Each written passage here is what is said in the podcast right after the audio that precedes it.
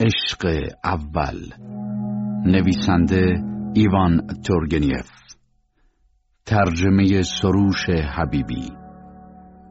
کتابخان ایوب آقاخانی. سرپرست تولید مریم رحیمی. چند کلمه درباره این داستان. داستان عشق اول از جوانی خود تورگنیف مایه می‌گیرد. نویسنده ماجرای اولین دلدادگی خود را به صورت داستان پرداخته است. دختری که در داستان زینائیدا نام دارد در حقیقت یکاترینا لوونا شاخوفسکایا نام داشته است و پرنسسی بوده است بی چیز. این پرنسس یکاترینا لوونا طبع شعر داشته و سروده های خود را منتشر می کرده است. معشوق او نیز به راستی پدر تورگنیف بوده است که حقیقتا مردی بسیار جذاب بوده و با همسرش که مادر تورگنیف باشد و از خودش مسنتر اما بسیار ثروتمند بوده به طمع تمولش ازدواج کرده است. رابطه عاشقانه پدر تورگنیف با یکاترینا لونا البته از نظر او پنهان نمانده و اسباب خشم بسیار او بوده است. در نامه‌ای به پسرش می نویسد این زن شرور و بدنهاد برای پدرت شعر می نوشت. من در تایید این حرفهایم درباره نانجیبی ها و سیاهکاری های او مدارک کتبی دارم. خواهش می کنم اسم او را در حضور من نبری. این زن شرور یک سال بعد از مرگ پدر تورگنیف در پترزبورگ ازدواج کرد و نه ماه بعد از ازدواج از دنیا رفت. تورگنیف در نامه‌ای به خانم آستروفسکی نوشته است به من انتقاد می کنند که پدر جوانک داستان بیش از اندازه به پدر خودم شباهت دارد ولی من دلیلی برای کتمان حقیقت نمی بینم. پدرم به راستی زیبا بود و من در ستودن زیبایی او اکراهی ندارم زیرا خودم هیچ شباهتی به او ندارم. من بیشتر به مادرم شبیهم. او به آسانی هر کرا که می‌خواست خاصه بانوان جوان و زیبا را مجذوب خود می‌کرد و شوهر مهربانی نبود و به امور خانواده اعتنایی نداشت. تورگنیف این داستان را چنان که عادت داشت برای جمعی از دوستان خود از ناشران و نویسندگان خواند. در نامه‌ای به فت شاعر معروف روس می نویسد داستان را برای جمعی از دوستان از جمله آستروفسکی و آننکوف و دروژینین و مایکوف خواندم. گونچاروف دیر آمد بعد از آنکه داستان به آخر رسیده بود. همه آن را پسندیدند و تذکرات کوچکی دادند. اما بعضی از منتقدان البته پس از ستودن هنر داستان پردازی نویسنده و تحلیل زیبا و ظریف عشق یک نوجوان و توصیف احوال زینیدا از او عیب گرفتند که نویسنده به مسائل بزرگ سیاسی و اجتماعی روز روسیه کاری نداشته است و هیچ یک از اشخاص داستان نیست که خواننده را به راستی مجذوب همت و همیت انسانی خود کند و بر دل اثری بگذارد یا از حیث اخلاقی درخشان باشد. این همه این داستان از آثار معروف تورگنیف به شمار می رود. مدتی بود که مهمانان رفته بودند. ساعت زنگ نیم بعد از نیمه شب را نواخت. جز میزبان و سرگئی نیکولایویچ و ولادیمیر پتروویچ کسی در اتاق نمانده بود. میزبان زنگ زد و دستور داد که بقایای شام را جمع کنند. بعد در صندلی راحتیش لم داد و سیگار برگی روشن کرد و گفت ها پس قرار شد هر کدوم از ما داستان اولین دلباختگیشو تعریف کنه. سرگئی نیکولایویچ اول نوبت شماست. سرگئی نیکولایویچ که مردی فربه بود و صورتی توپل و موی زرینه داشت اول نگاهی به میزبان کرد و بعد به سقف چشم دوخت و عاقبت گفت راستش اینه که من عشق اولی نداشتم. دلواختگی ما از دومی شروع کردم. یعنی چی؟ چطور؟ خیلی ساده. 18 سالم بود که اولین بار سعی کردم دل دوشیزه بسیار فریبنده ای رو دست بیارم. اما تلاشم طوری بود انگاری این حال برام تازگی نداره. بعدها هم که در جلب محبت دوشیزگان دیگه ای کوشیدم همین احساسو داشتم. حقیقت این بود که اول بار در شش سالگی عاشق پرستارم شده بودم. ولی خب این صحبت بال خیلی وقت پیشه. جزئیات این نخستین دلدادگی از یادم رفته. تازه اگرم جزی از اونو بتونم به خاطر بیارم چیزی نیست که حالا باب طبعه کسی باشه. میزبان گفت خب چاره چیه؟ عشق اول منم چیزی که چنگی به دل کسی بزنه نداره. من قبل از آشنایی با همسرم آن ایونونا به کسی دل نباخته بودم. ماجرای دل دادن من به اون بسیار ساده و آسون گذشت. پدرانمون ما رو برای هم نامزد کردن. خیلی زود به هم علاقه من شدیم. بی معطری هم ازدواج کردیم. ماجرای عشقمان همین بود که در دو کلمه خلاصه شد. وقتی مسئله اولین عشق مطرح کردم امیدم به شما بود که اگه نگم پیر مجردی دیگه زیاد حالا جوون نیستید. حالا شما ولادیمیر پتروویچ چیزی ندارید که سر ما رو گرم کنه. ولادیمیر پتروویچ که چهل سالی داشت و موهای سیاهش دیگر فلفل نمکی شده بود پس از کمی تردید گفت عشق اول من البته ماجرای ساده ای نبود. دو نفر دیگر هم صدا گفتند چه بهتر پس تعریف کنید. بسیار باید بگم نه نمی‌تونم چیزی براتون تعریف کنم. من اهل داستان سرایی نیستم. اگه بخوام چیزی تعریف کنم یا خشک و خلاصه میشه یا روت درازی. به طوری که مصنوعی از کار در میاد و در هر دو حال چیز جالبی نمیشه. اگه اجازه بدید اون رو به خاطر دارم توی کتابچه می نویسم و همونو براتون می‌خونم.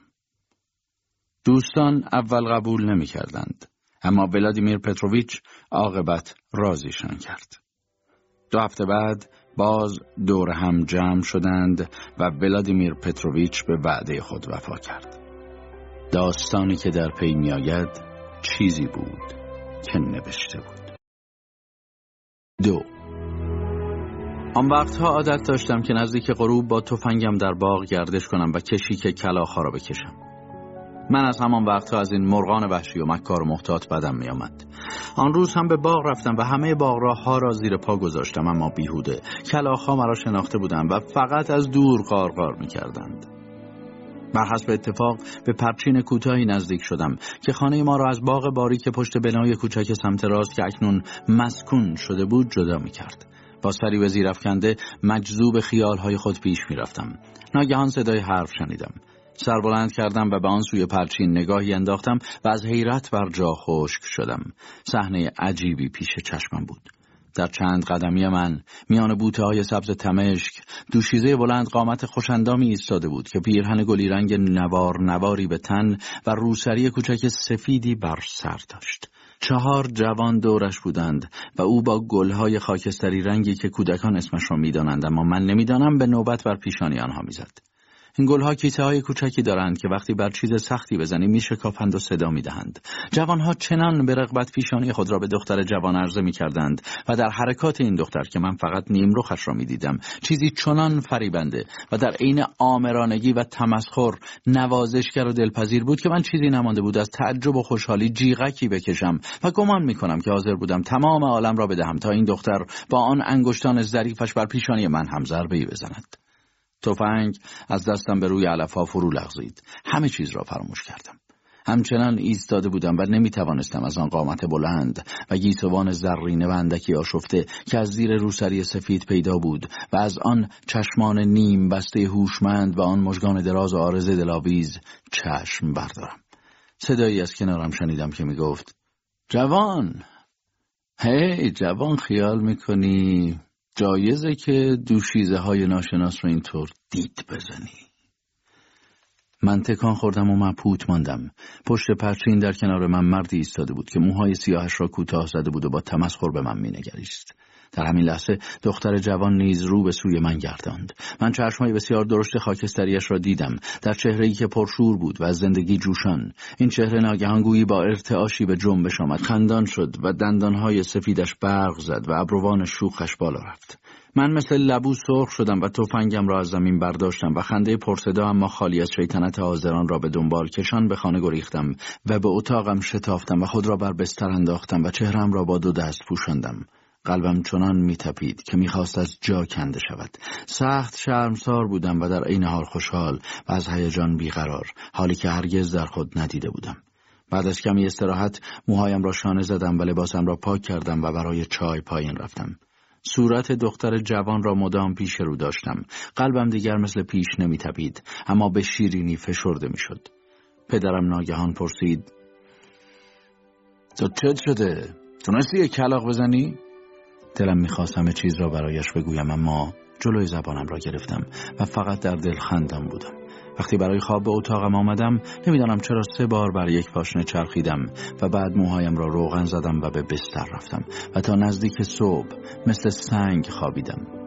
نزدیک صبح به قدر لحظه ای بیدار شدم سر بلند کردم و نگاهی پر اشتیاق به اطراف انداختم و باز به خواب رفتم. سه وقتی بیدار شدم اولین فکرم این بود که چطور با آنها آشنا شوم. پیش از صبحانه به باغ رفتم اما چندان به پرچین نزدیک نشدم و به هیچ کسی نیز بر نخوردم. بعد از صبحانه چند بار در کوچه از جلوی خانه گذشتم و از دور به پنجره ها نگاه کردم. خیال کردم که پشت پرده پنجره صورت او را دیدم و ترسان گریختم. در گستره هموار شنزار جلوی باغ نیسکوچنی بی هدف از هر طرف قدم می زدم و با خود می گفتم علی اینطور که نمی شود بالاخره باید با او آشنا شد علی چطور؟ کوچکترین جزئیات دیدار روز پیش را به خاطر می آوردم. نمی‌دانم چرا لبخند آمیخته به تنش را با وضوحی خاص در نظر مجسم می کردم. اما در اسنایی که من در تب بودم و همه جور نقش تر می کردم سرنوشت مرا فراموش نکرده بود. در مدتی که من در خانه نبودم از بانوی همسایه نامه‌ای به مادر جانم رسیده بود.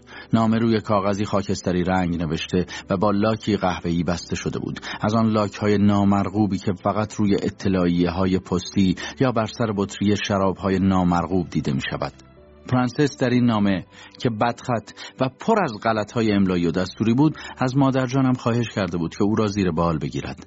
به گمان پرنسس مادرجان من با مقامات توانایی که سرنوشت او و فرزندانش به آنها وابسته بود آشنایی داشت.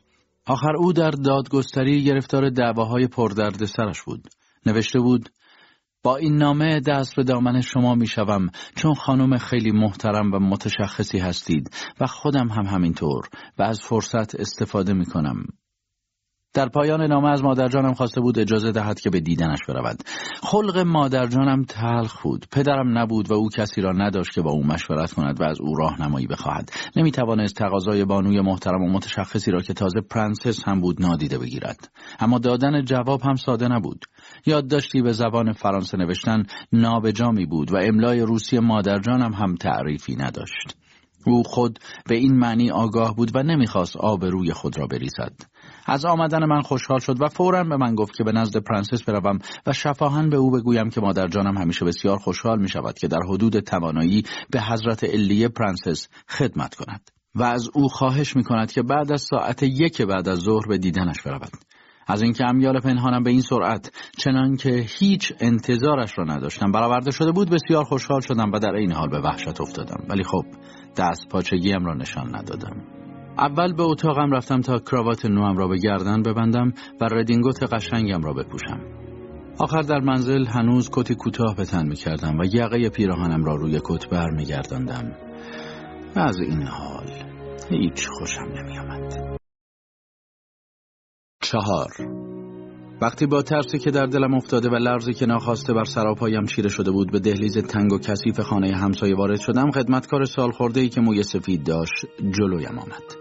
چهرش آفتاب سوخته و به سرخی مس بود و چشمانش به چشم خوک میمانست و قصه در آنها بود و چینهای پیشانی و شقیقه هایش به قدری عمیق بود که من هرگز ندیده بودم.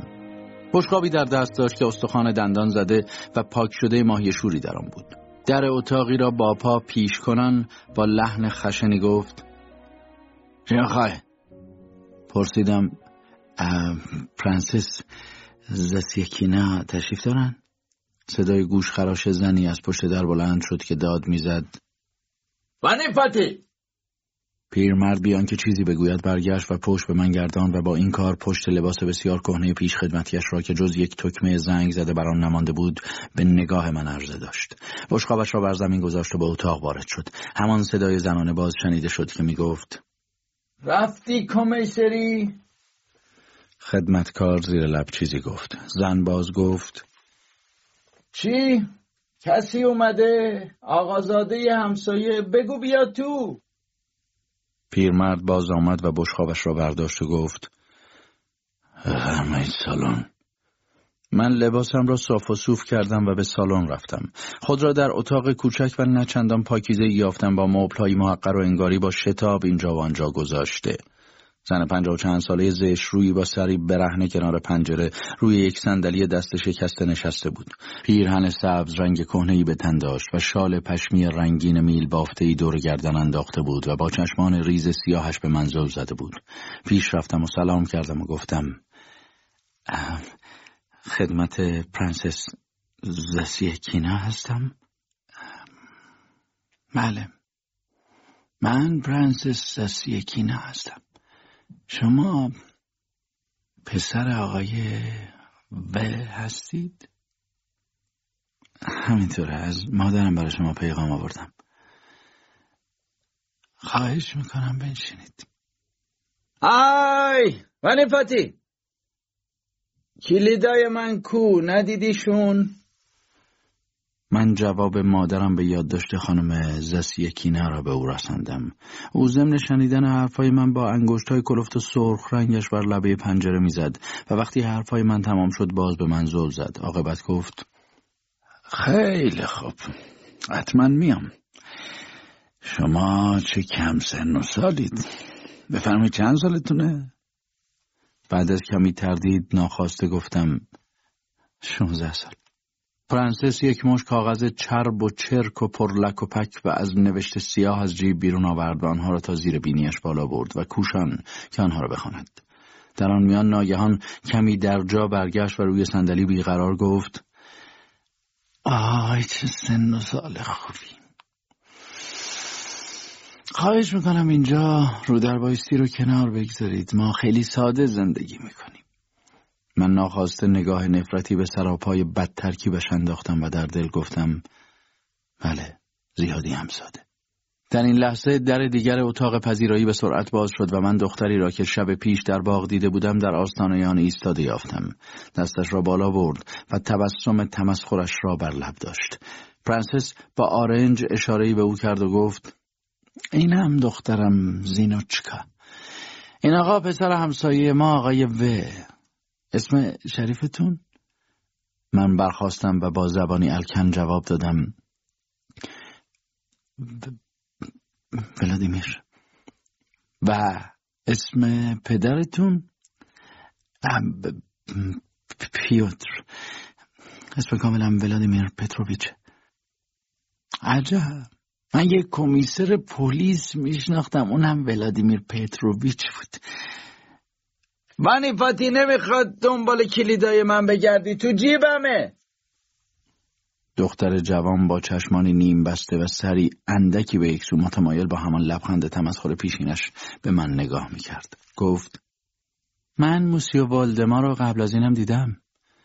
صدایش که زنگ نقره داشت در دل من ارتعاشی خورم و شیرین پدید آورد. اجازه می‌دید شما رو ولادیمیر پتروویچ صدا کنم؟ من تته پته کنان گفتم خواهش می‌کنم پرنسس پرسید کجا دیدیش؟ دختر به پرسش مادرش جواب نداد و همچنان به من نگاه کنان پرسید شما حالا فرصت داری؟ البته میل دارین کمکم کنین کاموا باز کنیم؟ بیاید اتاق من با سر اتاقش را نشان داد و جلو افتاد. من به دنبالش رفتم. در اتاقی که به آن وارد شدیم مبلها کمی بهتر از مبلهای اتاق پذیرایی بود و با سلیقه بسیار چیده شده بود. گرچه در آن لحظه نمی توانستم به چیزی توجه کنم. مثل این بود که در خواب حرکت می کنم و حرکاتم از فرط خوشی نرمی معمول را نداشتند. پرنسس نشست و کلاف کاموایی پشم سرخ را برداشت و مرا روبروی خود روی یک صندلی نشاند و کلاف را با دقت باز کرد و روی دو دست من جا انداخت. او این کارها را در عین سکوت و بسیار آهسته می‌کرد. انگاری دارد بازی می‌کند. با همان تبسم تمسخر و روشن و شیطنت آمیز بر لبانش که به زحمت هم از هم باز شده بود. شروع کرد کاموا را دور مقوای تا کرده پیچیدن و ناگهان با نگاهی چنان روشن و سری بر دلم دام انداخت که به اختیار سرم را فرود آوردم. هنگامی که چشمانش را که اغلب نیم بسته بود کاملا میگشود حالت صورتش پاک عوض می‌شد. انگار نور از آن میتابید. بعد از مکس کوتاهی پرسید ببینم آقای ولدمار دیشب درباره من چی فکر کردین؟ حتما قضاوت خوبی نکردین. من دست پاچه شده گفتم من من من, من پرنسس فکری نکردم. چطور می‌تونم؟ من در جوابم گفت ببینید شما هنوز منو نمی‌شناسید. من ابدا مثل همه نیستم. دلم می‌خواد هیچ وقت جز حقیقت به من نگن. شنیدم که گفتین 16 سالتونه. من 21 سالمه. ببینید که خیلی از شما مسنترم و شما باید ملاحظه و این حرفا رو بذارید کنار و همیشه حقیقت رو به من بگید. و بعد افسود و از من اطاعت کنید. نگام کنید. شما چرا به من نگاه نمی؟ من بیش از پیش دست پاچه شدم ولی ناچار نگاهم را به رویش بالا بردم. لبخند زد اما لبخندش مثل گذشته نبود. در نگاهش تایید بود. صدایش را به مهربانی آهسته کرد و گفت نگام کنید. من از این کار اصلا بدم نمیاد. از صورت شما خوشم میاد. از همین حالا احساس می‌کنم ما دوستای خوبی میشیم. و با لحن شیطنت افزود شما از من خوشتون میاد؟ من گفتم پرنسس اولا منو زنایده الکساندروونا صدا کنید. ثانیا نمی‌فهمم چه عادتی دارم بچه ها و گفته خود را فورا اصلاح کرد و گفت جوونا که احساس خودشون رو به سراحت نمیگن. این کارو بذاریم برای بزرگترها. حالا بگید از من خوشتون میاد یا نه؟ هرچند از سراحت و گشاد دلیش خوشم میآمد روکی لحنش کمی به من برخورد. می‌خواستم به او نشان دهم که با بچه روبرو نیست. این بود که تا می‌توانستم لحنی جدی و گستاخ اختیار کردم و گفتم ام البته زینعید الکساندروونا البته که از شما خوشم بیاد. مخفی نمی‌تونم بکنم. چند بار با فاصله سر تکان داد. بعد بی مقدمه پرسید شما مربی دارین؟ نه. خیلی وقت دیگه مربی ندارم. دروغ می‌گفتم. هنوز یک ماه نشده بود که لله فرانسویم را مرخص کرده بودند. بله می‌فهمم. شما دیگه بزرگ شدید احتیاج به مربی ندارین. به نرمی روی انگشتانم زد و گفت دستتون راست بگیرین. و با دقت به پیچیدن کاموایش ادامه داد. از اینکه نگاهش به کارش بود سود جستم و اول از گوشه چشم و بعد با جسارت بیشتر و بیشتری تماشایش می‌کردم. چهرش به نظرم دلفریبتر از روز پیش آمد. اسباب صورتش همه ظریف و شیرین بود و از زیرکیش حکایت می‌کرد. پشت به پنجره نشسته بود که سایبان سفیدی داشت. پرتو خورشید از پشت این پرده میتابید و بر گیسوان لطیف و زرینه و گردن باریک و پاک از آلایش و بر شانه های مایل و سینه آرام او قبار طلا میپاشید. نگاه می کردم و او برایم عزیز و جانی می شد. به نظرم می رسید که عمری او را می شناسم و پیش از شناختن او هیچ نمی دانستم و از زندگی هیچ بهره ای نبرده بودم. پیرهن تیر رنگ کهنه‌ای به تن داشت و نیز پیشبندی بسته بود. احساس می کردم که دوست دارم یک یک چینهای این پیرهن و آن پیشبند را ناز کنم. نوک کفشهایش از زیر دامنش پیدا بود. دلم می‌خواست پیش این کفشها سر فرود آورم. در دل می گفتم جلوی او نشستم با او آشنا شدم. خدای من چه سعادتی. چیزی نمانده بود که از فرط اشتیاق از جا بجهم اما فقط پاهایم را مثل طفلی که از چیزی کیف کند کمی تکان دادم. حال خوشی داشتم. مثل ماهی در آب و هیچ نمی‌خواستم از این اتاق بیرون بروم و این خانه را ترک کنم. پلکایش به نرمی باز شد و باز چشمانش به شیرینی بر من درخشید و باز لبهایش به لبخندی باز شد. با انگشت به شوخی تهدیدم کرد و به آهستگی گفت این دیگه چجور نگاه کردنیه؟ من سرخ شدم. مثل برق از سرم گذشت که او همه چیز را می‌فهمد همه چیز را می‌بیند. چطور ممکن بود که همه چیز را نفهمد و نبیند؟ ناگهان در اتاق مجاور صدایی به هم خوردن چیزی بلند شد و جرنگ جرنگ شمشیری. پرنسس از اتاق پذیرایی داد زد. زینا! بیا بلوزوروف برات یه بچه گربه آورده! زیناییدا جیغ کشید که بچه گربه؟ و شتابان برخواست و گلوله کاموایش را روی زانوان من انداخت و بیرون دوید. من هم برخواستم و کلاف و گلوله پشمین را روی لبه پنجره گذاشتم و به اتاق پذیرایی رفتم و مبهوت ماندم. بچه گربه ببری نقش با دست و پایی گل و گشاد وسط اتاق افتاده بود. زیناییدا جلوی بچه گربه زانو زده بود و با احتیاط می‌خواست پوزش را بلند کند. افسر سوار جوانی قوی هیکل و سرخ رو که موی زرینه و مجعد و چشمهای ورقلمبیده داشت به دیوار میان دو پنجره پشت داده در کنار پرنسس ایستاده بود. زیناییدا تکرار می‌کرد نمک. اون چشای سبزش چه ناز. همه گوشه درازی داره. خیلی متشکرم ویکتور یگوریچ. خیلی لطف دارین. افسر سوار که یکی از جوانهایی بود که من روز پیش دیده بودم لبخندی زد و کرنشی کرد و پاشنهای برهم کوفت و جرنگ مهمیز و زنگ حلقه های شمشیر بندش بلند شد. شما دیروز فرمودید که دلتون یه بچه گربه ببری نقش گوش دراز می‌خواد. من این بچه گربه را پیدا کردم و تقدیمتون می‌کنم. میل شما برای من یک فرمان نظامیه. و دوباره کرنش کرد. بچه گربه ناله نازکی کرد و زمین را بو کشید. زینایدا داد زد. گرسنه است وانی ایسانیا یه نلبک شیر بیارین. دختر خدمتکار که پیراهن کهنه زردی به تن و روسری رنگ و رو رفته به دور گردن داشت با یک نعلبکی شیر در دست آمد و آن را جلوی بچه گربه روی زمین گذاشت. بچه گربه لرزید و پلکایش برهم آمد و شروع کرد با زبان شیر خوردن. زینایدا سرش را تا نزدیک کف اتاق پایین آورده از کنار به پوزه گربه نگاه کنان گفت این یه ذره زبونش چقدر قرمزه. بچه گربه وقتی سیر شد شروع کرد در گلو خرخر کردن و با اشفگری دست و پای خود را تکان دادن. زیناییدا برخاست و رو به زن خدمتکار کرد و با بیاعتنایی گفت ببرش. افسر سوار قد راز کرد و سینه فراخ و نیرومندش را که تنگ در اونیفرم نوش غالب شده بود پیش داد و با تبسم گل و گشادی گفت خب برای گربه اون دست مامانیتون رو بدید ببوسم. زینایدا فورا در جوابش گفت بفرمایید هر دو دستم میدم. و دو دستش را پیش برد و ضمن اینکه افسر دو دست او را میبوسید از روی شانه به من نگاه کرد. من بی حرکت در جای ایستاده بودم و نمی‌دانستم که باید بخندم چیزی بگویم یا همینطور ساکت بمانم. ناگهان از لای در نیم بازمانده دهلیز خانه چشمم به نوکرمان فئودور افتاد که به من اشاره می‌کرد که پیشش بروم. بی اختیار به نزد او بیرون رفتم. پرسیدم چی می‌خوای؟ به آهنگ نجوا گفت مادر جانتون منو فرستادن دنبال شما. اوقاتشون تلخ شده که چرا جواب پیغامشون رو نیاوردین؟ مگه خیلی طول دادم؟ یه ساعت و خورده ای میشه. من بی اختیار تکرار کردم. یه ساعت و خورده ای به اتاق پذیرایی بازگشتم و شروع کردم خداحافظی و از راه ادب پاشنه بر هم کوبان کرنش کردن. پرنسس جوان از بالای سر افسر سوار به من نگاه کنان گفت کجا به این زودی؟ باید برگردم.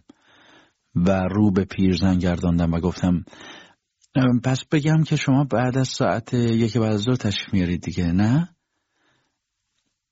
بله. همینطور بگید پدرکم. و با عجله انفیدانش را برداشت و چنان پرصدا انفیه به بینی کشید که من تکان خوردم. پیرزن چشمان اشکالود خود را بر زنان و آه و ناله کنان تکرار کرد. بله پدرکم همینطور بگید. من بار دیگر کرنشی کردم و از اتاق بیرون رفتم و احساس ناراحتی نوجوانی را در دل داشتم که می‌داند نگاه هایی از پشت بدرقش می کنند. زینایدا داد زد ببینید موسیو والدمار هر وقت خواستین می‌تونیم به دیدن ما بیاین و گفته خود را با خنده ای همراه کرد. در راه بازگشت با خود می‌گفتم چرا همش میخنده؟ فئودور دنبالم میآمد و هیچ نمی‌گفت ولی پیدا بود که از کارهای من راضی نیست. مادرم سرزنشم کرد. پرسان که این همه وقت پیش این پرنسس چه می‌کردم؟ جوابش ندادم و یک راست به اتاقم رفتم. ناگهان قصه بر دلم بار شد و با زحمت زیاد جلوی اشکم را می‌گرفتم. نسبت به افسر سوار سخت حسادت می‌کردم. پنج. پرنسس چنان که وعده داده بود به دیدن مادرجانم آمد و مادرجانم از او هیچ خوشش نیامد. من هنگام ملاقات آنها حاضر نبودم. اما مادرم سر میز شام به پدرم گفت که این پرنسس زاسیکینا زنی بسیار عامیست و با خواهش و تمناهایش به ستوهش آورده و اصرار دارد که او سفارشش را به پرنسس سرگی بکند زیرا در عدلیه همه جور دعوا و گرفتاری دارد. دعواهای ناجور مالی و خلاصه اینکه باید از آن ارقه هایی باشد که سرشان برای دعوا درد می کند مادر جانم افزود که با این وصف او و دخترش را من به شنیدن و دخترش سرم را روی بشقابم پایین آوردم. روز بعد به نهار دعوت کرده است. چون هرچه باشد همسایه است و اسم و رسم دار. پدرم به شنیدن این حرف گفت که تازه به یاد میآورد که این زن کیست و او در جوانی مرحوم پرنس زاسیکین را می شناخته. این پرنس جوان بسیار درس خوانده و با کمال اما سبکسر و ستیزجو بوده و در محافل به علت اقامت طولانیش در پاریس لقب پاریسی گرفته بوده است. بسیار ثروتمند بوده اما هر چه داشته در قمار باخته و معلوم نیست چرا شاید فقط به طمع پول با دختر یک کارمند ازدواج کرده است و پدرم با لبخند سردی افزود چون برای پول هم می‌توانست زن بهتری انتخاب کند. آن وقت به سفت بازی افتاده و ثروت زنش را هم به باد داده و پاک به خاک سیاه نشسته است. مادر جانم گفت خب حالا از ما پول قرض نخواد هر کی می‌خواد باشه. پدرم با خونسردی گفت هیچ بعید نیست که پولم بخواد. حالا با تو فرانسه حرف زد؟ بله ولی خیلی بد. گرچه ما به فرانسه حرف زدنش چی کار داریم. از اینکه گفتی دخترش هم دعوت کردی شنیدم دختر با کمال ملوسیه. عجب پس نباید اصلا به مادرش رفته باشه. به پدرش هم شباهتی نداره. پدرش درس خونده بود اما خیلی با شعور نبود. مادر جان آهی کشید و به فکر فرو رفت. پدرم هم ساکت ماند. من طی این گفتگو نگران بودم و دلم سخت شور می‌زد. بعد از نهار به باغ رفتم اما تفنگ همراه نبردم. تصمیم گرفته بودم که به باغچه همسایه نزدیک نشوم اما نیروی قهاری مرا به آن طرف کشانید و بینتیجه هم نبود. هنوز به پرچین آنها نزدیک نشده بودم که زیناییدا را دیدم. این بار تنها بود کتابی در دست داشت و به آهستگی در راه باریکی می‌رفت. متوجه من نشد. چیزی نمانده بود که از کنارش بگذرم اما ناگهان به خدا آمدم و صرفه ای کردم. او روی برگرداند اما نایستاد نوار کبود رنگ پهن کلاه حسیری گردش را با دست کنار زد نگاهم کرد لبخند خفیفی زد و باز به کتابش مشغول شد. من کلاه از سر برداشتم و کمی در جا پا به پا کردم و بعد با دلی پر از بار اندوه به راهم ادامه دادم. در دلم گفتم من به چه دردش می‌خورم؟ و خودم نمی‌دانم چرا این را به فرانسه گفتم. صدای قدم های آشنایی از پشت سرم شنیدم. روی گرداندم. پدرم بود که با رفتار سریعش با سبک پایی می آمد. پرسید این پرنسس بود؟ بله پرنسس. تو میشناسیش؟ امروز صبح اونو تو خونهشون دیدم. پدرم ایستاد. به سرعت عقب گرد کرد و از راهی که آمده بود برگشت. وقتی به زیناییدا رسید از راه ادب سری به سلام فرود آورد. او هم سری تکان داد اما حالت صورتش از تعجب خالی نبود و کتابش را رها کرد. دیدم که چگونه پدرم را با نگاه بدرقه کرد. پدرم همیشه بسیار خوش لباس و سنجیده پوش بود. به سادگی و به سلیقه خود نه به تقلید دیگران. اما قامتش هرگز در چشم من به تناسب و برازندگی آن روز نبود و کلاه خاکستری رنگش هرگز به آن زیبایی بر جعد موهای بفهمی نفهمی تنک شدهش ننشست. بود. می‌خواستم به دنبال زیناییده بروم اما او حتی نگاهی به من نکرد و باز با کتابش مشغول شد. شش. تمام آن شب و صبح روز بعد را در رخوت اندوهناکی به سر بردم. و یاد دارم که میکوشیدم کار کنم و کتاب کایدانوف را برداشتم اما سطور را متلاشی می‌دیدم و صفحات کتاب معروف از پیش چشمم به سرعت میگذشتند و من از آنها هیچ نمیفهمیدم. ده بار پی در پی میخواندم. ژول سزار سلحشوری کم نظیر بود و ابدا از معنی آن سر در نمی آوردم و عاقبت کتاب را به گوشه انداختم. پیش از نهار دوباره موهایم را روغم مالیدم و ردنگوت پوشیدم و کراوات زدم. مادر جانم پرسید چه خبر شده؟ تو هنوز دانشگاهی نیستی و خدا می‌دونه بتونی تو امتحان ورودی موفق بشی یا نه. تازه برات کت دوختیم. به این زودی ازش سیر شدی. می‌خوای دورش بندازی؟ من با لحنی پر از نومیدی آهسته گفتم آخه مهمون میاد. چه حرفا؟ اینا مهمونن. ناچار بودم اطاعت کنم. ردنگوت را درآوردم و کت پوشیدم. اما کراواتم را باز نکردم. پرنسس و دخترش نیم ساعت پیش از نهار آمدند. پیرزن روی پیرهن سبز رنگی که برای من آشنا بود یک شال زرد رنگ بر شانه انداخته و کلاه از مد افتاده‌ای بر سر گذاشته بود که نوارهای سرخ آتشینی داشت. ننشسته شروع کرد از سفته هایش گفتن و آه کشیدن و از بیچیزی نالیدن و از فلاکت زار زدن. اصلا ملاحظه آداب مجلسی را نمی انفیه‌ش را همانطور پر صدا به بینی می‌کشید و درست نمی نشست و مدام وول می‌زد. اصلا انگاری به خیالش هم نمی رسید که پرنسس است.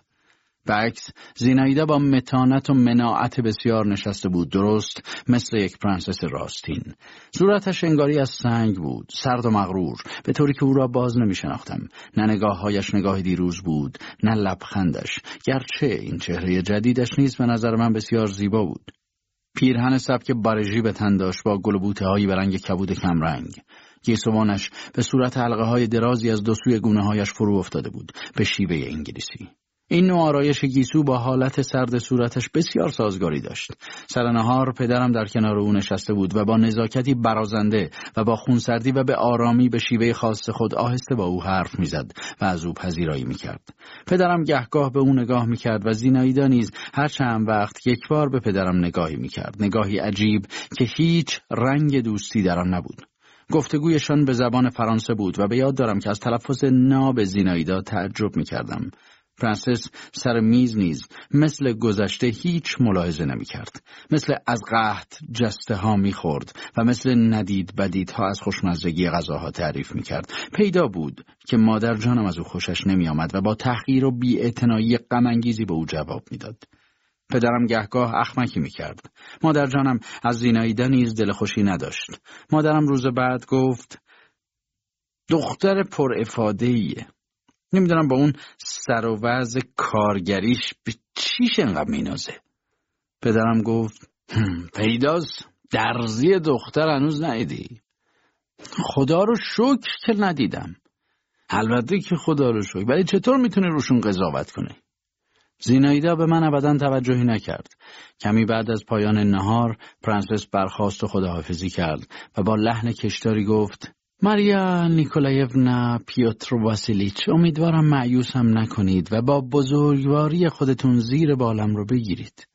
چه میشه کرد؟ یه وقتی بود که منم برو برویی داشتم. اما افسوس. گذشت. و با خنده ناخوشایندی افزود حالا خیر سرم حضرت الیم اما چه فایده حضرت و مزرت که شکم و سیر نمی‌کنه پدرم معدبانه سری فرود آورد و او را تا در دهلیز ورودی بدرقه کرد. من با آن کت تنگم آنجا ایستاده مثل یک محکوم به اعدام سر فرو انداخته بودم. سردی زیناییدا نسبت به من از زندگی سیرم کرده بود. اما وقتی از کنارم میگذشت با همان حالت نوازشی که در نگاهش بود به مهربانی و بیانی سری به نجوا گفت فردا ساعت هشت بیاید خونه ما شنیدید؟ حتما بیاید و من از این گفته او به قدری حیرت کردم که حد نداشت. من فقط از سر حیرت دستها را از هم باز کردم اما او شال سفیدش را روی سر انداخته و دیگر دور شده بود. هفت.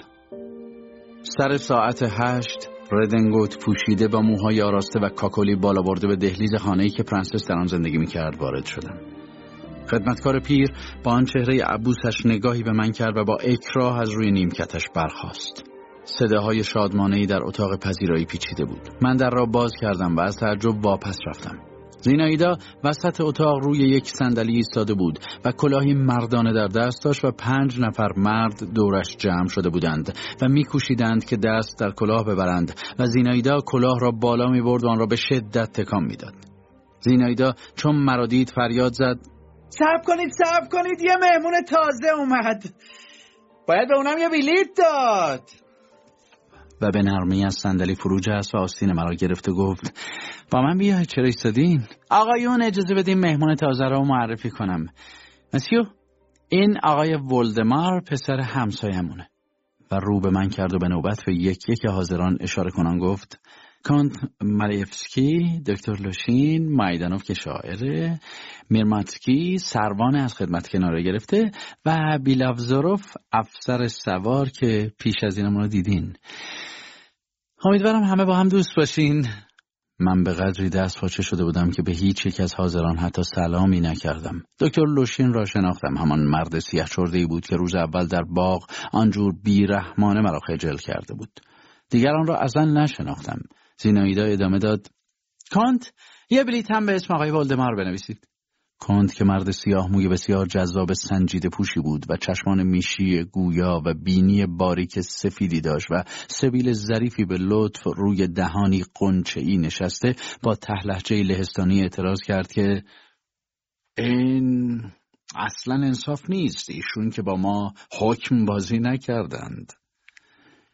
بیلفزوروف و شخصی که سروانی از خدمت کنار گرفته معرفی شده بود با او هم صدا شدند که بله بله این کار عادلانه نیست. این سروان مردی چهل و چند ساله و سخت آبل رو بود با موهایی بسیار وزوزی مثل عرب ها خمیده پشت بود و پاهایی چنبری داشت و اونیفرمی بی سردوشی پوشیده و دگمه هایش را باز گذاشته بود. زینایدا تکرار کرد. به شما میگم یه بلیت بنویسید. سرکشی می‌کنید. آقای ولدمار اول باره که به جمع ما دعوت شده و این بار از رعایت مقررات معافه. غرغرم نکنید. بنویسید. من اینجور می‌خوام. کند شانه بالا انداخت. اما به نشان اطاعت کردن خم کرد و با آن دست سفید و به انگشترهای فراوان آراستش قلمی برداشت و یک تکه کاغذ برید و شروع کرد بنوشتن. یاشین با لحن تمسخرآمیزی گفت دست کم اجازه بدید به این آقای ولدمارتون توضیح بدیم ماجرا از چه قراره؟ وگرنه مات و مبهوت میمونه. ببینید جوان ما حکم بازی می‌کنیم. پرنسس مجازات شده و هر کدوم از ما که قرعه به نامش اصابت کرد حق داره دستشو ببوسه. فهمیدین چی گفتم؟ من فقط نگاهش کردم و همچنان مثل مجسمه برجا ماندم. مات و مبهوت. پرنسس باز روی صندلیاش رفت و شروع کرد کلاه را تکان دادن. همه به دورش هجوم بردند و دست به طرف او دراز کردند و من نیز به دنبال آنها. زینایدا به جوان بلند بالای تکید چهرهی که چشمان ریزی کورموشی و گیسوان سیاهی بسیار بلند داشت گفت مایدانوف شما که شاعرید باید بزرگی نشون بدید و بلیت خودتون رو به موسیو ولدمار بدید تا امکان بردن اون دو برابر دیگران باشه اما مایدانوف سر به این کار جنباند چنان که موهایش بالا جست من آخرین کسی بودم که دست در کلاه کردم و بلیتی که به دستم رسید برداشتم و باز کردم. های خدای من چه حالی به من دست داد وقتی روی بلیت باز شدم خواندم بوزه ناخواسته جیغ کشیدم که بوزه زینایدا حرف مرا تکرار کرد و گفت آفرین! اون برنده شد! چه خوب! از صندلی فرود آمد و نگاهی چنان روشن و شیرین در چشمانم کرد که دلم سخت به تپش افتاد. از من پرسید شما چی؟ شما خوشحالی؟ من با زبانی به لکنت افتاده گفتم من, من... بیلفظروف ناگهان در گوشم پراند که بیلتون رو بفروشیم به من. صد روبل میخرمش. من با نگاهی تیز و نفرتی چنان تند جوابش دادم که زینایدا دست زد و لوشین گفت مرحبا. و ادامه داد من در مقام رئیس تشریفات باید مراقب باشم که قواعد به درستی اجرا بشن. مسیو ولدمار شما باید یک زانو به زمین بگذارید رسم ما اینه زینایدا جلوی من ایستاد و سرش را کمی به یک سو کج کرد. گفتی می‌خواست مرا با دقت بیشتری تماشا کند و با وقار بسیار دست پیش آورد. چشمانم تار شد. می‌خواستم یک زانو بر زمین بگذارم ولی با هر دو زانو بر زمین افتادم و چنان ناشیانه لبم را با دستش آشنا کردم که یکی از ناخونهایش نوک بینیم را اندکی خراشند. لوشین گفت عالی! و کمکم کرد که برخیزم. بازی حکم ادامه یافت. زینایدا مرا در کنار خود نشاند. وای که چه مجازات هایی اختراع کرد مثلا قرار شد که مجسمه شود و برای پیکره پایه خود میرماتسکی بدترکیب را انتخاب کرد. به او فرمان داد که بر پشت بخوابد و تازه سرش را هم در سینه فرو بفشارد. خنده حاضران لحظه‌ای خاموش نمی‌شد. منی که طفلی تنها بودم و هرگز از این جور دیوانگی ها ندیده بودم و زیر نظر پدر و مادری ارباب منش و متین بزرگ شده بودم از این غوغا و این آشوب از این نشاط بیبندوبار و جنجالی و این روابط شگفتانگیز با بیگانگان گیج شده بودم. انگاری از شراب مست شده بودم و شروع کردم مثل دیگران و پرصداتر از آنها خندیدن و زبان آوری کردم به طوری که پرنسس که در اتاق مجاور نشسته بود و با وکیلی از دروازه ایبری که برای مشورت و راهنمایی او آمده بود صحبت می‌کرد برخواست و به تماشای من آمد. اما من به قدری خوش بودم که اعتنایی به چیزی نداشتم و به اصطلاح ککم نمیگزید که به من پوزخند بزنند یا به ملامت کج نگاهم کنند. زینایدا همچنان به من لطفی بیش از دیگران نشان می‌داد و نمیگذاشت که از او دور شوم. یک بار ما هر دو محکوم شدیم که در کنار هم بنشینیم و روسری ابریشمینی سر هر دومان را بپوشاند و من قرار بود که راز دل خود را در گوشش بگویم. به یاد دارم که چگونه سرهای ما ناگهان در مهگونه نیم شفاف و معطری که نفس را تنگ می‌کرد در کنار هم بود و برق چشمانش را در نزدیکی خود می‌دیدم و من ساکت بودم و او لبخند مرموز و شیطنت آمیزی بر لب داشت و عاقبت زیر لب گفت خب حالا چی؟ و من فقط سر شدم و خندیدم و روی گرداندم و به زحمت نفس میکشیدم. وقتی از این بازی خسته شدیم به بازی بند را به آب نده پرداختیم. چه لذتی بردم وقتی که به قدر لحظه ای سر به هوا شدم و بند را به آب دادم و او به شدت روی انگشتانم زد. اما بعد که به عمد وانمود کردم که سر به هوایم و بند را به آب دادم و دست پیش بردم او سر به سرم گذاشت و حتی اشاره هم به دستم نکرد. آن شب چه بازی ها که نکردیم. پیانو نواختیم و آواز خواندیم و رقصیدیم و کولی شدیم و اردو زدیم. به میرماتسکی پوست خرس پوشاندیم و آب نمک به او خوراندیم کانت مالیفسکی با ورق تردستی های جالب کرد و بعد به همه ورق داد و طوری برزده بود که همه آتوها در دست خودش جمع شد به طوری که لوشین افتخار خود دانست که بابت مهارتش به او تبریک بگوید. مایدانوف بخشهایی از شعری که تحت عنوان آدمکش سروده بود خواند. در بهبوهه رومانتیسم بودیم. خیال داشت که شعرش را منتشر کند در جزبه ای که جلدش سیاه و حروف بزرگش به رنگ خون باشد.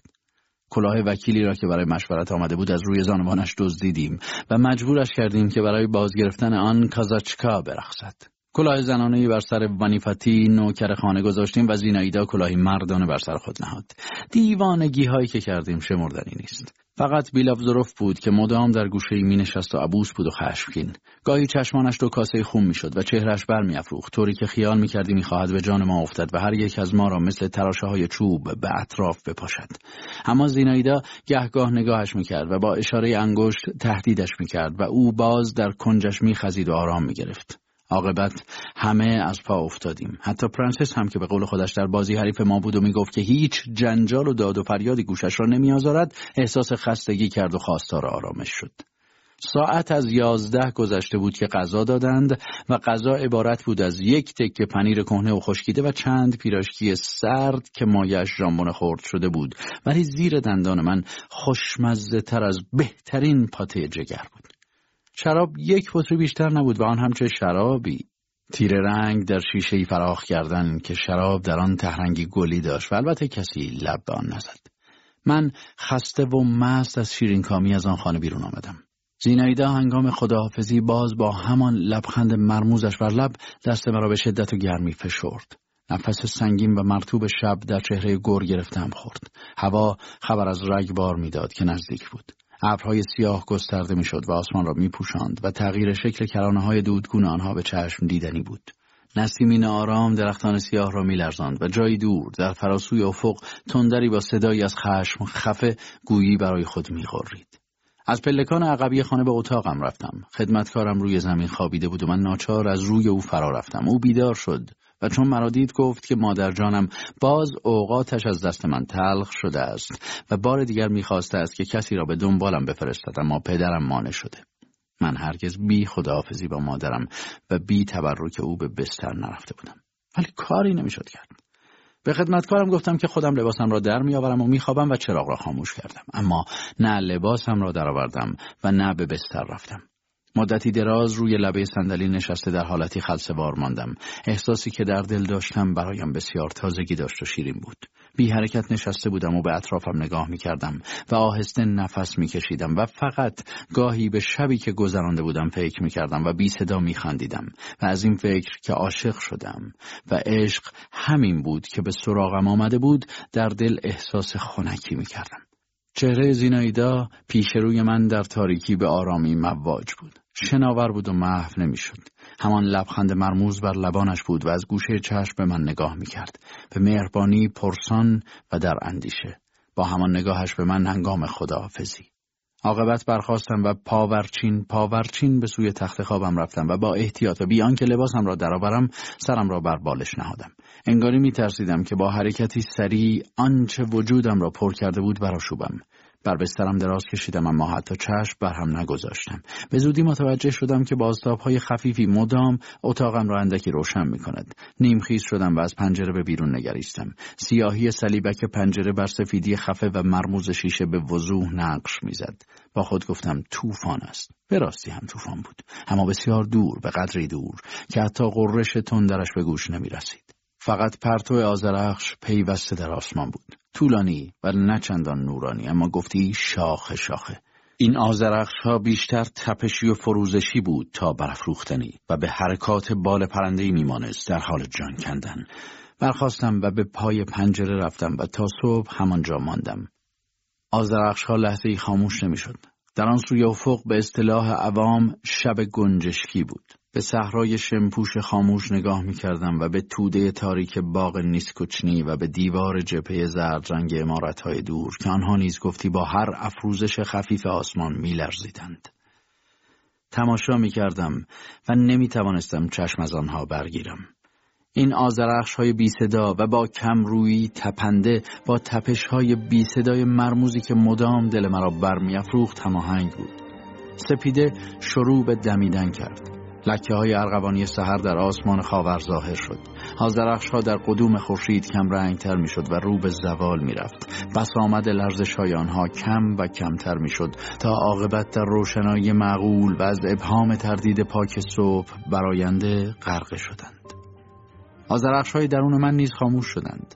ناگهان خستگی و سکوت شدیدی در خود احساس کردم. اما تصویر زیناییدا همچنان پیروزمندانه در روحم پرواز می کرد اما این تصویر نیز آرامتر به نظر می رسید مثل قویی که خود را از علفهای مردابی واکنده و از تصاویر نازیبای اطرافش آزاد کرده و بال کشیده و هوا گرفته باشد.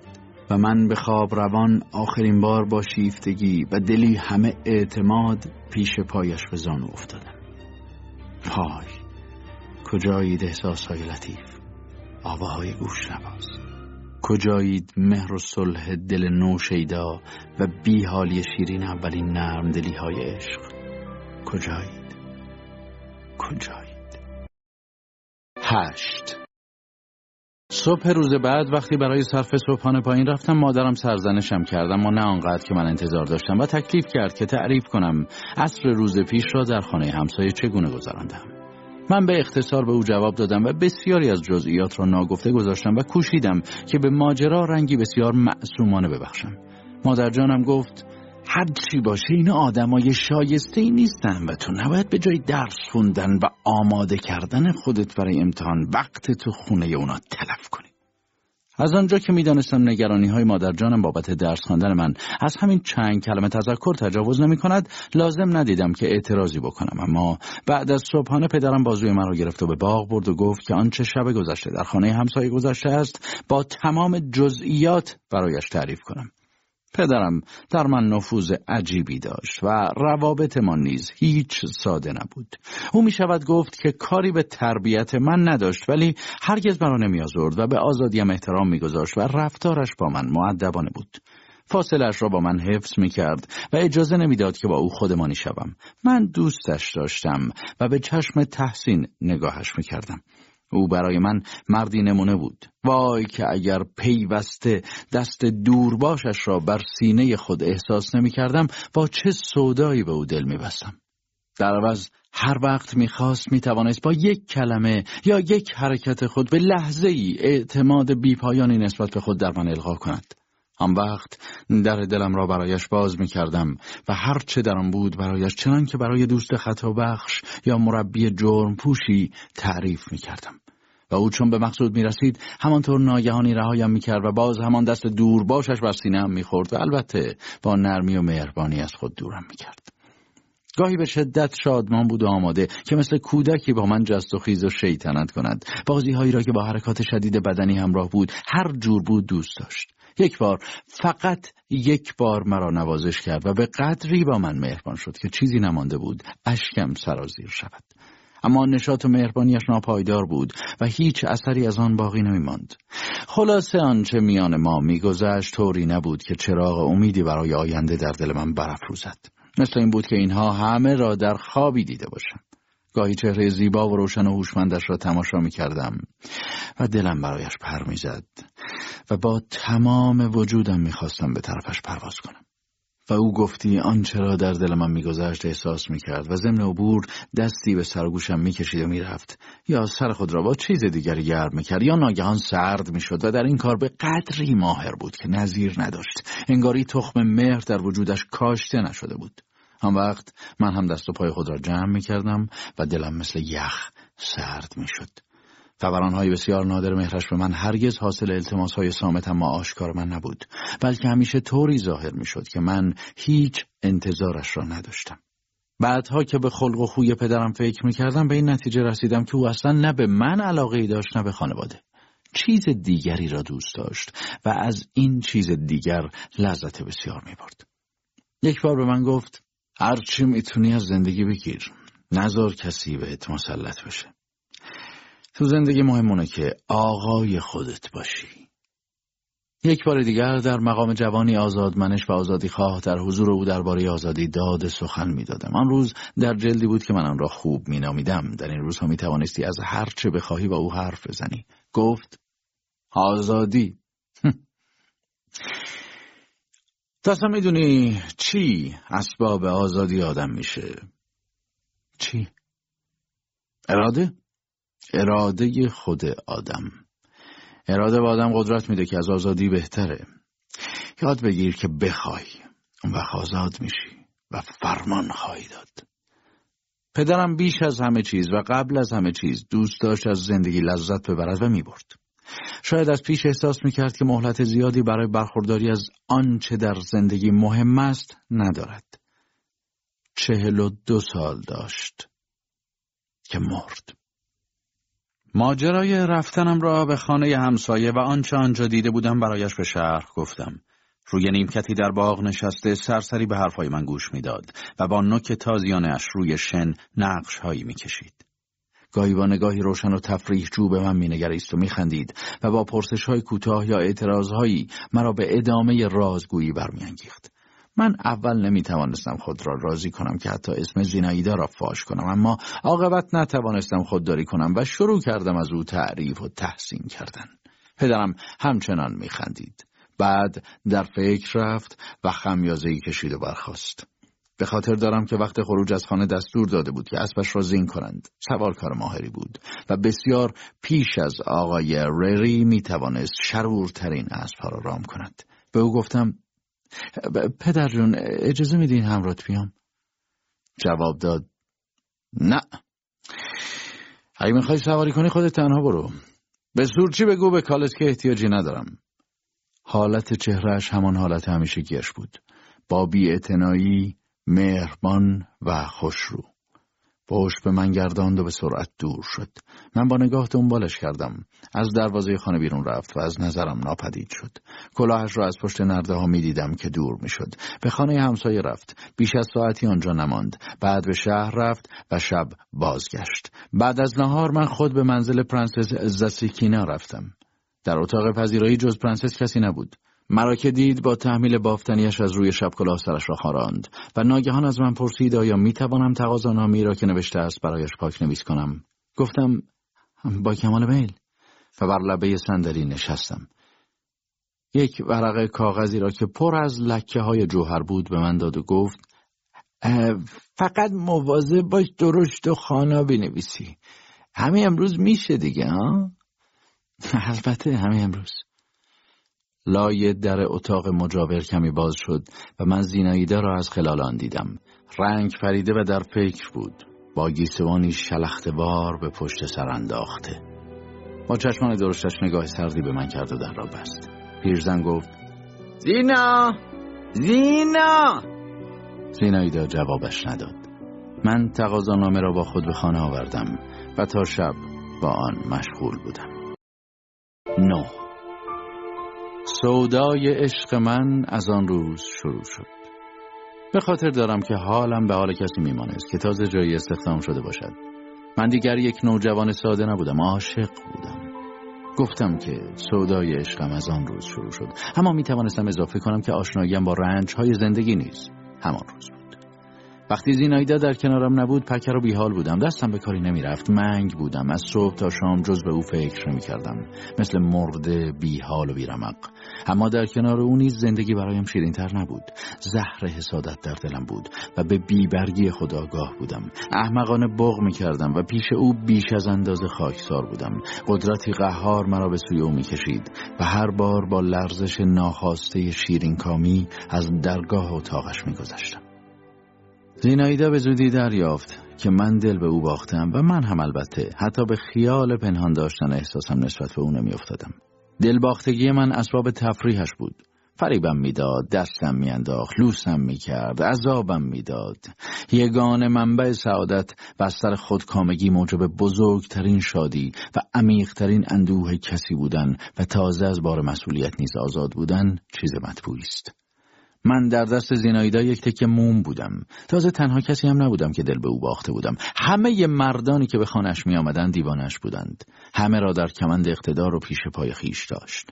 گاه در دل آنها امید میدمید و گاه ترس القا می کرد و همشان را به آهنگ هوسهای خود میرقصاند و این تفریحش بود. اسم این کار را برهم زدن عروسکهایش میگذاشت و آنها حتی به خیالشان نمی رسید که سرکشی کنند و با میل سر بر آستانش داشتند. وجود زیبا و سرشار از نشاتش معجون مخصوصی بود. سخت فریبنده از حیله بازی و بیخیالی فریب و ساده دلی آرامش و جنب و جوش. روی هر کار که می‌کرد و هر حرفی که می‌زد و بر هر حرکتش حاله لطفی لطیف و نازک بود و در همه کارش قدرتی بازیگران رقصان بود که کیفیتی خاص او داشت. سیمایش نیز پیوسته عوض می‌شد و مدام در بازی بود. در حالت صورتش ریشخند و در عین حال رویا پردازی و شیدایی نمایان بود. احساسهایی سخت گوناگون به سبکی و سرعت سایه ابرهای آسمان پربادی آفتابی در چشمها و بر لبهایش میگذشت. دوستدارانش را هر یک به علتی می‌خواست. بیلافزوروف که او گاهی پلنگ خودم یا فقط مال خود مینامید آماده بود که به خاطر او خود را در آتش اندازد او که بابت سرمایه ذهنی یا امتیازهای دیگر خود نسبت به رقیبان هیچ امیدی در دل نمی پرورد پیوسته به او پیشنهاد ازدواج می‌کرد و به کنایه می‌گفت که دیگران فقط حرف می‌زنند مایدانوف تارهای شاعرانه روح او را مترنم می داشت. او که مثل تقریبا همه نویسندگان سرد بود با اصرار بسیار میکوشید به او و شاید به خودش نیز ثابت کند که او را می پرستد. اشعار بلندی می سرود و او را در آنها می ستود و با وجدی گاه ساختگی و گاه صادقانه برایش می خاند. زینایدا نسبت به او احساس همدلی داشت. اما اندکی ریش خندش نیز می‌کرد. حرفهایش را چندان باور نمی‌کرد و چون حوصلهاش از ابراز اشتیاق او تنگ می‌شد از او می‌خواست که از سروده های پشکین برایش بخواند تا به قول خودش هوا تازه شود. لوشین پزشک تسخرزن تلخ زبان او را از همه بهتر می شناخت و نیز بیش از همه دوستش می داشت هرچند پیش رو و پشت سر ملامتش می کرد زینایده او را محترم می داشت اما اجازه شلتاق به او نمی‌داد و اغلب با لذتی خاص و موزیانه به او میفهماند که زمام او را نیز مثل دیگران در دست دارد. یک روز در حضور من به او گفت من لبندی می‌کنم. دلم سنگ بازیگری دوست دارم. قبول؟ خب. حالا دستتون رو بدید به من. من یه سنجاق کف دستتون فرو می‌کنم و شما از این جوان شرم خواهید داشت که از درد فریاد بزنید و درد و تحمل می‌کنید و میخندید. چون می‌خواهید بگید که در عشق صادقید. لوشین سرخ شد روی گرداند لب گزید اما عاقبت دستش را پیش برد. زینایدا سنجاق در دست او فرو برد و او حقیقتا شروع کرد به خندیدن. زینایدا خندان و در چشمان او چشم دوخته سنجاق را بیشتر و بیشتر فرو می‌کرد و لوشین بیهوده روی از او میگرداند. روابط زینایدا و کنت مالیفسکی برایم از همه پیچیده تر بود. این کنت مرد جذابی بود و نیز زرنگ و هوشمند اما در او چیزی مجازی و نادرست وجود داشت که حتی از من نوجوان شانزده سال پنهان نمانده بود و من تعجب می‌کردم که چگونه زینایده از این معنی غافل است. یا شاید هم غافل نبود و مجاز او در دلش نفرت بیدار نمی‌کرد.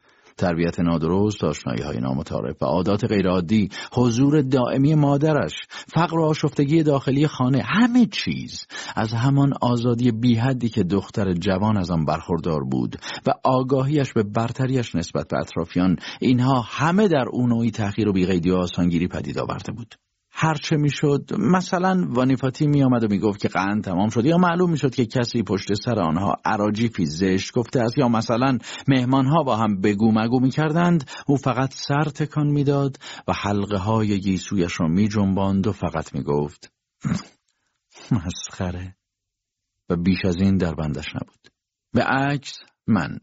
وقتی مثلا مالیفسکی را می‌دیدم که مکارانه مثل یک روباه دزدانه به او نزدیک می‌شد و با نمایشگری آرنج بر پشتی صندلی او تکه می‌داد و با لبخندی همه خودپسندی و چاپلوسی در گوشش چیزی می‌گفت و زینایدا دست بر سینه صلیب کرده با دقت به او مینگریست و لبخند می‌زد و سر میجنباند. خونم به جوش میآمد و زهر حسادت در دلم بیداد می‌کرد.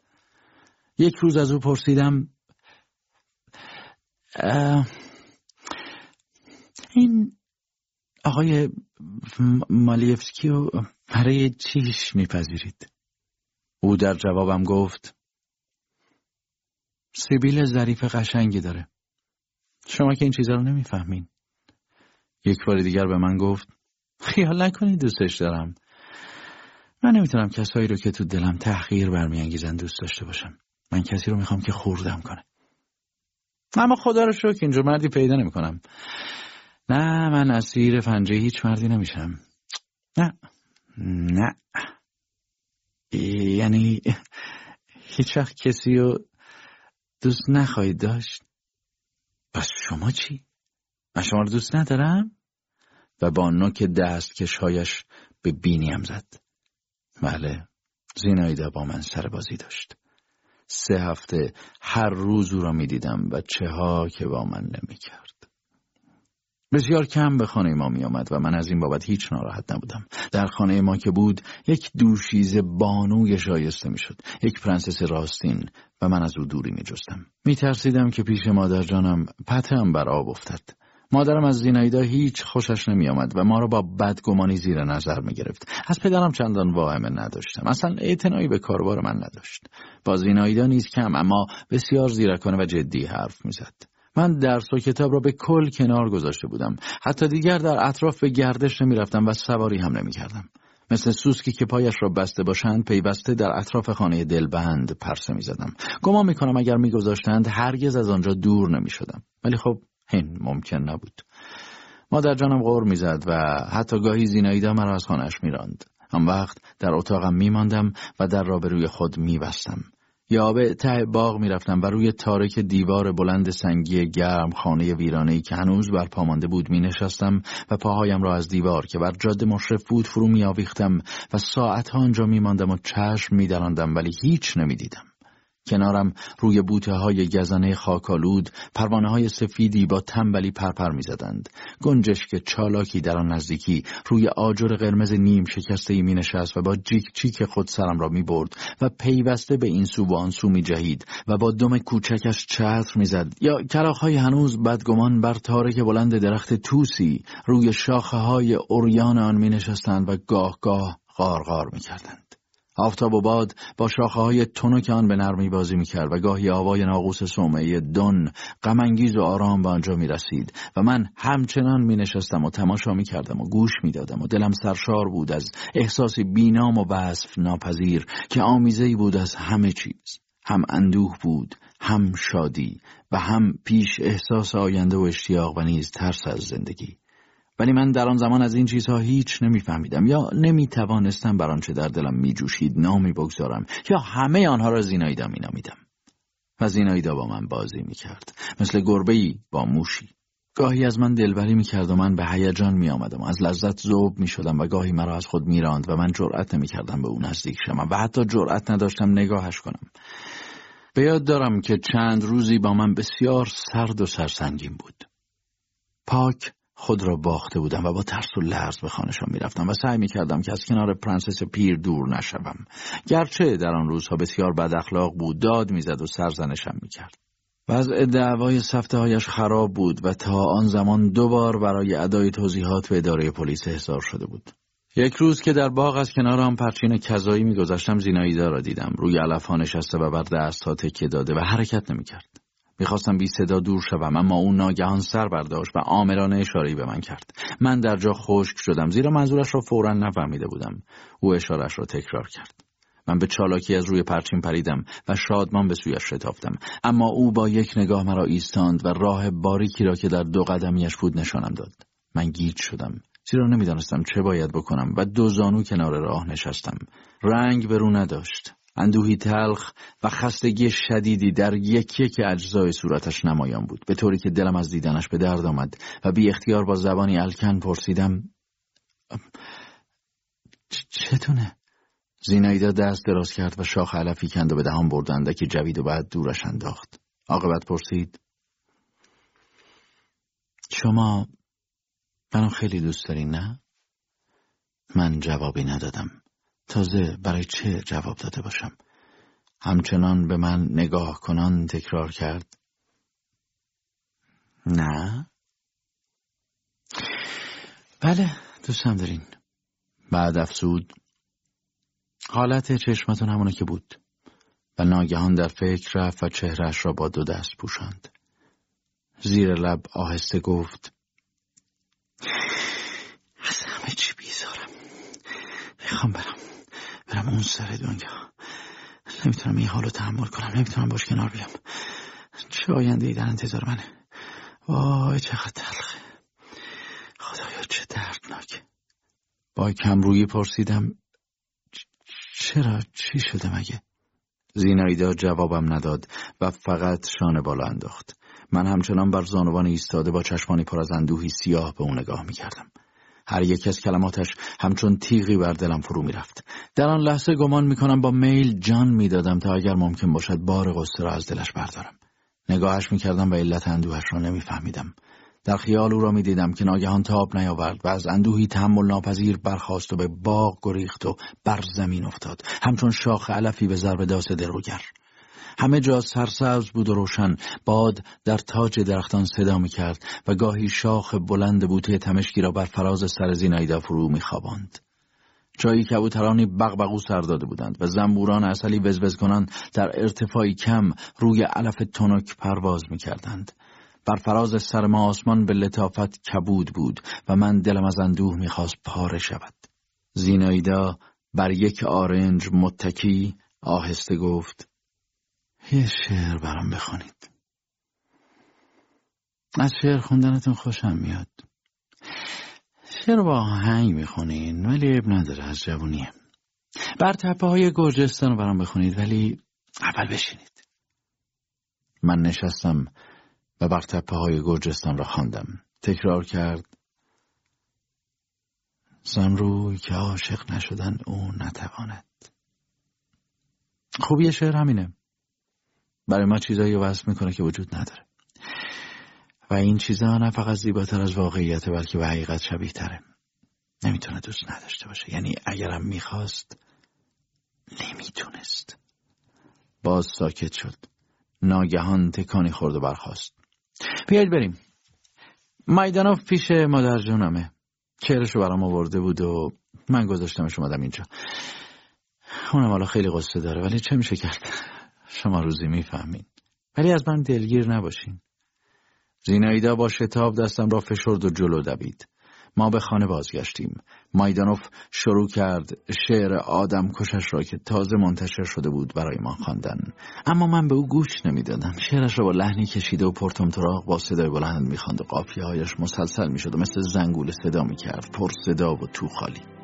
و من چشم به زینایدا دوخته بودم و میکوشیدم معنی آخرین حرفهایش را بفهمم. مایدانوف ناگهان با صدایی در بینی انداخته خواند. یا چه بسا که رقیبی ناشناس قفلتن تو را در بند خیش کشیده باشد. و نگاه های زینایدا و من بر هم افتاد و زینایدا اندکی سرخ شد و سر فرو انداخت. من سرخ شدن او را دیدم. از وحشت سرد شدم. من بیش از آن هم زهر حسادت را چشیده بودم ولی تازه در این لحظه بود که فکر دلباختگی او از ذهنم گذشت. با خود گفتم وای خدا عاشق شده. ده. عذاب راستین من از همین لحظه شروع شد. به ذهن خود فشار می آوردم و مسئله را زیر رو می کردم و از هر طرف می سنجیدم و پیوسته و تا جایی که می شد پنهانی مراقب زیناییدا بودم. پیدا بود که عوض شده است. تنها به گردش می رفت گردش های طولانی. گاهی به مهمانان رو نشان نمی‌داد و ساعتها در اتاقش می ماند. در گذشته چنین کاری نمی کرد. من بسیار باریک بین و نازک سنج شده بودم یا خیال می کردم شدم. دلباختگانش را یک یک و با دلواپسی از پیش چشم خیال از نظر می گذارندم. یعنی این است یا آن یکی نیست کانت مالیفسکی به نظرم از دیگران خطرناکتر می آمد گرچه از این زن خود بابت زیناییدا خجل می شدم تیزبینیم تیزبینی نزدیک بینام بود و پوشیده کاریم چه بسا بر کسی پوشیده نمانده بود. به حال دکتر لوشین طولی نکشید که به راز من پی برد. گیرم او هم از چندی پیش تغییر کرده بود. لاغر شده بود. همچنان زیاد میخندید اما آوای خندش زنگی خفه داشت و کوتاه و زهر شیطنت درم بود. یک جور تحریک عصبی و ناخواسته جای تمسخر ملایم و تیزگویی و تلخندیشی ساختگیش را گرفته بود. یک روز که با من در اتاق پذیرایی تنها مانده بود گفت آقا پسر شما چرا هر دم و هر ساعت میان اینجا؟ زینایدا هنوز از گردش خود برنگشته بود و صدای گوشخراش پرنسس در بالاخانه میپیچید که کلفتش را سرزنش می‌کرد. شما باید تا جوونید و فرصت دارید دنبال درستون باشین کار کنین ولی وقتتون اینجا تلف می‌کنین. من کمی ناراحت شدم. البته با لحنی نه خالی از نخوت در جوابش گفتم شما از کجا می‌دونین که من خونه که هستم کار نمی‌کنم؟ ذهنتون پر از افکار دیگه است. البته انکار نمی‌کنم این حال در سن شما طبیعیه اما بد کسی رو انتخاب کردید. نمی‌بینید اینجا چه جور خونه ایه گفتم منظورتون رو نمی‌فهمم. نمی‌فهمی؟ حیف؟ من وظیفه خودم می‌دونم که به شما هشدار بدم. رفت و آمده به این خونه. برای ما پیر مجردها عیبی نداره. ما آب دیده شدیم. اینجور چیزا به ما صدمه ای نمی‌زنم ما پوست شما هنوز لطیفه. هوای اینجا برای شما مزره باور کنید. ممکنه مبتلا بشید. چطور مبتلا بشم؟ همینطوری دیگه. خودتون بگین شما حالا تندرستین حالتون طبیعیه. فکر می‌کنین احساسی که در دلتون هست براتون مفیده برای آیندهتون خوبه. گفتم مگه احساسم چه عیبی داره؟ ولی در دل دیدم که دکتر حق دارد. وای جوان وای جوان. و لحنش طوری بود که گفتی در این کلمات چیزی بود که بایست برای من بسیار برخورنده باشد. چرا می‌خواین تظاهر کنید؟ شما خدا رو شکر هنوز سنی هستین که صورتتون آینه زمیرتونه گرچه چه جایی بس خود منم اگه مثل شما دیوانه نبودم پا به این خونه نمیگذاشتم. دکتر وقتی این عبارت را بر زبان آورد دندان بر هم فشرد. ولی تعجب من از اونه که چطور شما جوون به این باهوشی نمی‌تونید اون چرا که در اطرافتون میگذره ببینید. من گفتم مگه اطراف من چه میگذره؟ و حواسم را جمع کردم. دکتر با دلسوزی تمسخرآمیزی نگاهم کرد. با لحنی که برای خود حرف بزند زیر لب گفت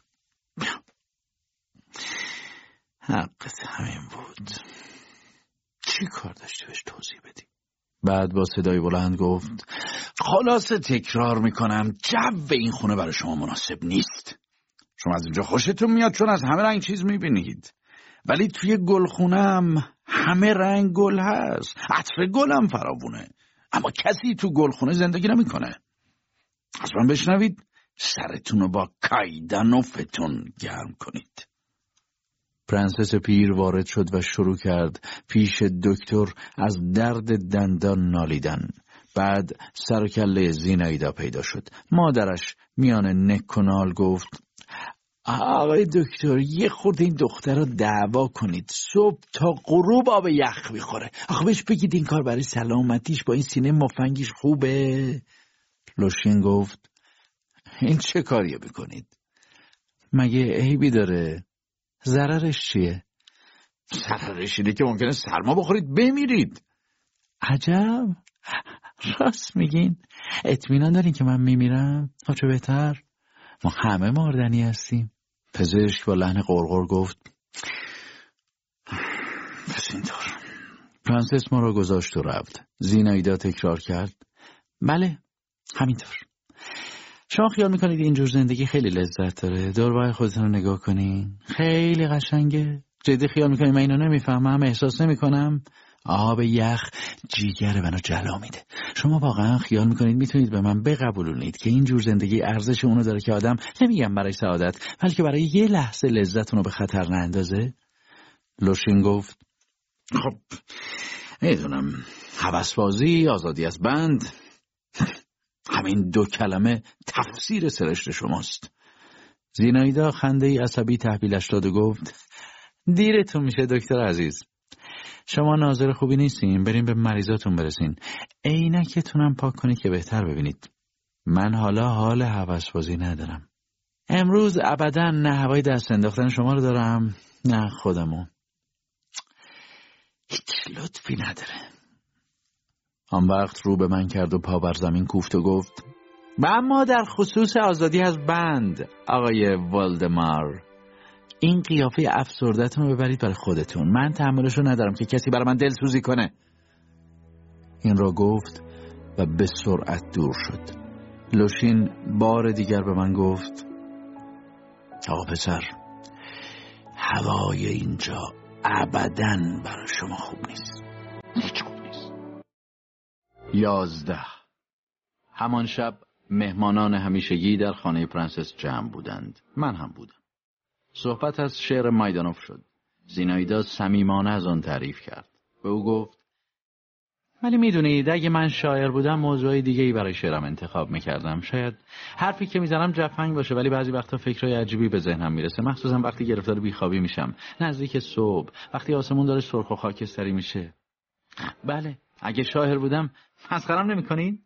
ما همه یک صدا با هیجان گفتیم نه نه ابدا. زینایدا دستها را بر سینه صلیب کرد و به گوشه ای نگاه کنان ادامه داد. اگه شاعر بودم یه دسته دوشیزه های جوون رو وصف می‌کردم که شب تو یک قایق بزرگ رو رودخونه آرومی روونن. ماه روشنشون می‌کنه و همه پیرنای سفید به تن و تاجهایی از گل سفید روی سر دارن. و آواز می‌خونن می‌دونید چیزی شبیه به سرود. مایدانوف با لحنی گویا چنان که در رویا گفت بله می‌فهمم می‌فهمم. ادامه بدید لطفا. ناگهان در کرانه رود جنجال به پا میشه. غش غش خنده و مشعل فراوون و صدای دف. گروهی که آیین باکوس رو جشن گرفتن. میدوون فریاد می‌کشن ترانه می‌خونن. و کار شما آقای شاعر اینه که این صحنه رو تو شعرتون نشون بدین. منتها من دلم می‌خواد که مشعلا سرخ باشم و پردود و چشمان این هواداران باکوس زیر تاجهای گلشون برق بزنه و تاجها باید تیره باشن. و پوستهای ببر و جامهای مرصع و طلا رو هم نباید فراموش کنید. مخصوصا طلا. طلا باید خیلی زیاد باشه. مایدانوف موهای صافش را با حرکت سر واپس پراند و پره های بینیش گشاد شده پرسید ام حالا این طلا باید کجا باشه؟ کجا؟ رو شونه ها، دستا، پاها، همه جا. میگن که عهد باستان زنا خلخلای طلا به مچ پاشون میبستن. این هواداران باکوس دوشیزگان قایق سوار رو به میون خودشون می‌خونن. دوشیزه ها سرود خودشون رو می‌برن. نمی‌تونن به خوندن ادامه بدن اما از جای خودشون هم تکون نمی‌خورن. جریان آب قایقشون رو به طرف ساحل میرونه. اون وقت ناگهان یکی از اونا آهسته بلند میشه. مخصوصا اینجا باید خوب وصف بشه که چطور آهسته زیر بارون طلای مذاب محتاب بلند میشه و چطور همراهانش ناگهان وحشت می‌کنن. دختر از روی لبه قایق به ساحل قدم می‌گذاره و باکوسیان دورشون می‌گیرن و اونو با خودشون به درون تاریکی می‌برن. باید دودی رو که مثل ابر سیاه از مشعلها به هوا میره وصف کنید و اینکه چطور ناگهان همه چیز در هم میریزه. جز جیغ و داد صدایی به گوش نمی‌رسه و تاج گل دوشیزه دیده میشه که بر ساحل مونده. زینایدا ساکت شد. من باز در دل گفتم آی که چجورم عاشق شده. مایدانوف پرسید همین؟ بله همین. با افاده گفت اینکه نمیشه موضوع یک شعر باشه. ولی وقتی یک شعر قنایی بگم از این فکر شما حتما استفاده می‌کنم. مالیفسکی پرسید به شیوه رومانتیک البته به شیوه رومانتیک مثل بایرون. کنت جوان با بیاعتنایی گفت ولی به عقیده من هوگو بهتر از بایرونه. هوگو جالبتره. مایدانوف در جوابش درآمد که ویکتور هوگو نویسنده درجه یکیه و رفیقم تنکشیف تو داستان اسپانیاییش به اسم التروادور زینایدا به میان حرفش دوید که یه همون کتابیه که علامت های سوالش همه وارونن؟ بله تو اسپانیا رسم اینطوره. من می‌خواستم بگم تنکشیف. باز زینایدا حرفش را برید که باز می‌خواید سر رومانتیسیزم و کلاسیسیزم و این حرفا بحث را بندازین بهتر بازی کنیم. لوشین گفت هاک نه نه هاک بیمزه است. مقایسه. این بازی را زینایدا اختراع کرده بود. چیزی انتخاب می‌شد و بعد هر یک از حاضران سعی می‌کرد بگوید که به چه چیز شبیه است و هر کس که مقایسه بهتر بود جایزه می‌گرفت. خود رفت پای پنجره. خورشید تازه غروب کرده بود و ابرهای سرخ بلندی در آسمان دراز شده بودند. زینایدا پرسید این ابرا به چی شبیهن؟ و منتظر جواب کسی نشد و خود گفت به نظر من شبیه بادبانهای ارغوانی رنگ کشتی زرین کلوپاتراس. وقتی به پیشواز مارک آنتونی می‌رفت. یادتون هست؟ مایدانوف؟ همین چند وقت پیش داستانشو برام گفتین. ما همه مثل پولونیوس در حملت معتقد بودیم که ابرها درست یادآور این بادبانها بودند و هیچ یک از ما مقایسه بهتری پیدا نکرد. زینایدا پرسید. حالا بگید ببینم آنتونی اون زمان چند سال داشت؟ مالیفسکی گفت حتما در اون زمان هنوز جوان بود. مایدانوف تایید کرد که بله بله جوان بود. لوشین داد زد که خیلی ببخشید بیش از چهل سالش بود. زینایدا با نگاه تندی به او گفتش را تکرار کرد. بله بیش از چهل سالش بود. من کمی بعد به خانه بازگشتم. بی اختیار زیر لب می گفتم بله عاشق شده ولی عاشق کی؟ دوازده. روزها میگذشت. حال و رفتار زینایدا پیوسته نامتعارفتر و مرموزتر می‌شد. یک روز بر او وارد شدم و او را دیدم که روی یک صندلی حسیری نشسته و پیشانیش را بر لبه تیز میز تکیه داده است. وقتی من وارد شدم او راست شد و صورتش اشک بار بود.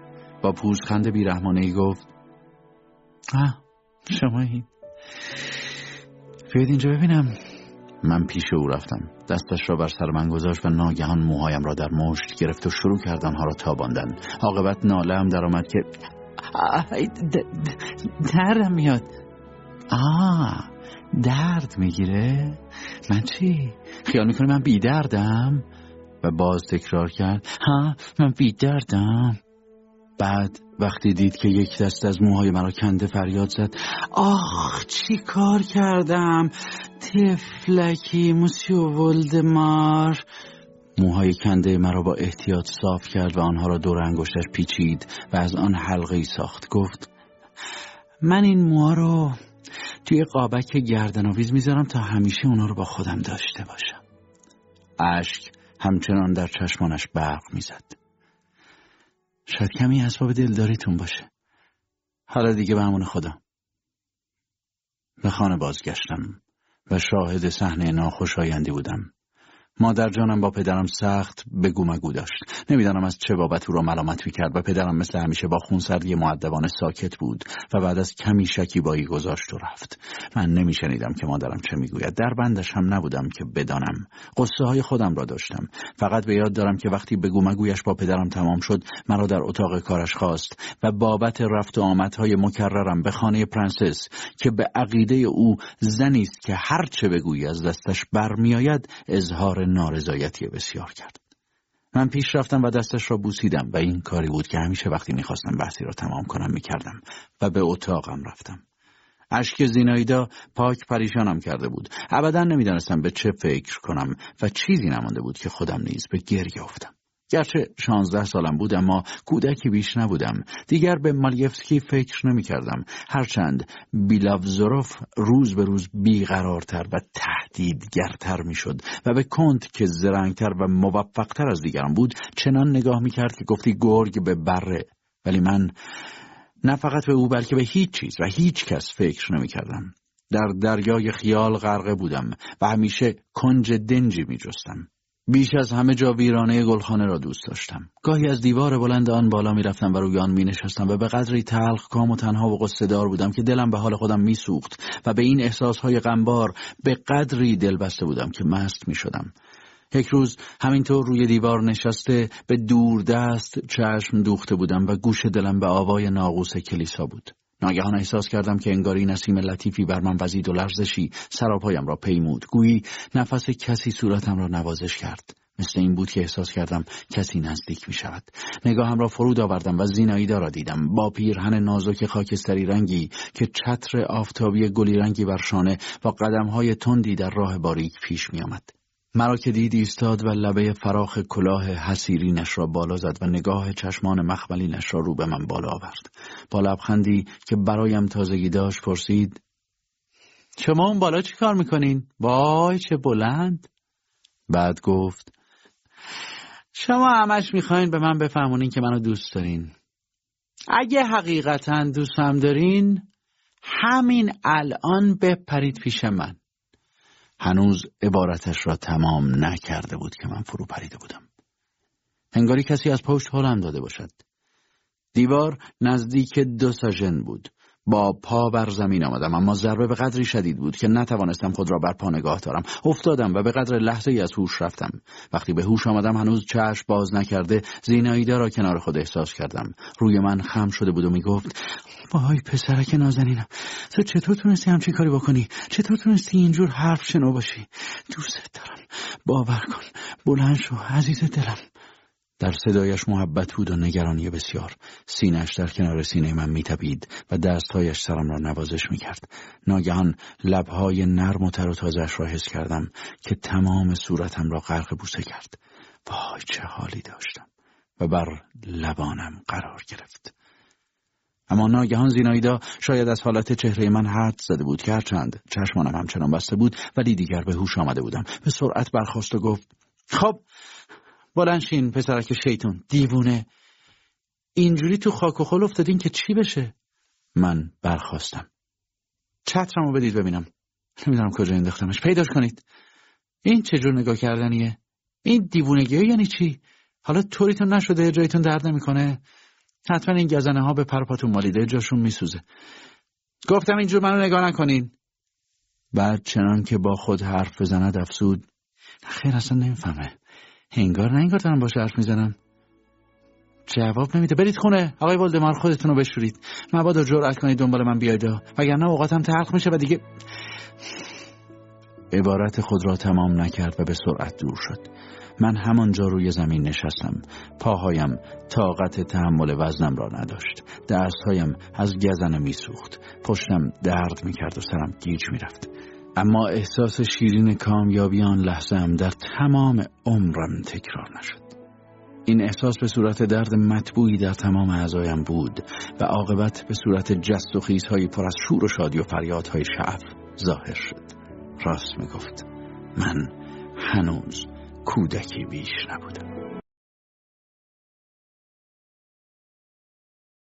سیزده آن روز تا شب چنان سرخوش بودم و به خود میبالیدم. احساس نفس زینایدا روی صورتم چنان زنده بود. یک یک کلماتش را همراه با چنان وجد لرزانندهی به خاطر میآوردم. سعادت نامنتظرم به قدری برایم شیرین بود که به راستی میترسیدم. ولی دیگر میلی به دیدن او که موجب این احساسهای تازه در من بود نداشتم. به نظرم می رسید که نباید توقع دیگری از سرنوشت داشته باشم. می دیدم که حالا فقط باید آخرین نفس عمیق و لذت بخش را بکشم و بمیرم. اما روز بعد که می‌خواستم به خانه زینایدا بروم سخت ناراحت بودم. خجالت میکشیدم و بیهوده میکوشیدم که خجالتم را زیر پرده گستاخی همراه با فروتنی پنهان کنم. می‌خواستم نشان دهم که راز دارم. زینایدا مرا با سادگی بسیار و بی هیچ هیجانی استقبال کرد و فقط با اشاره انگشت تهدیدم کرد و پرسید که بدنم کبود نشده است. فورا تمامی گستاخی و رازداری به همراه با آنها خجالتم از میان رفت. البته انتظار استقبال خاصی نداشتم اما خونسردی زینایدا مثل آب سردی بود که به من پاشیده باشند. دریافتم که من در چشم او کودکی بیش نیستم و این حال برایم بسیار دردناک بود.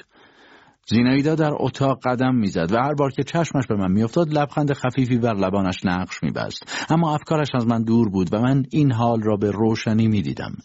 با خود می‌گفتم باید خودم سر صحبت را باز کنم و درباره ماجرای روز پیش بپرسم و سوال کنم که با آن عجله کجا می‌رفت تا به تحقیق بدانم. اما منصرف شدم و دستی افشاندم و در کنجی نشستم. میلفظروف آمد. از دیدنش خوشحال شدم. با لحنی جدی گفت متاسفانه نتونستم یه اسب سواری راهوار براتون پیدا کنم. فرایتاگ یکی داشت و قول می‌داد که خوشتین اما من حرفش رو باور نکردم.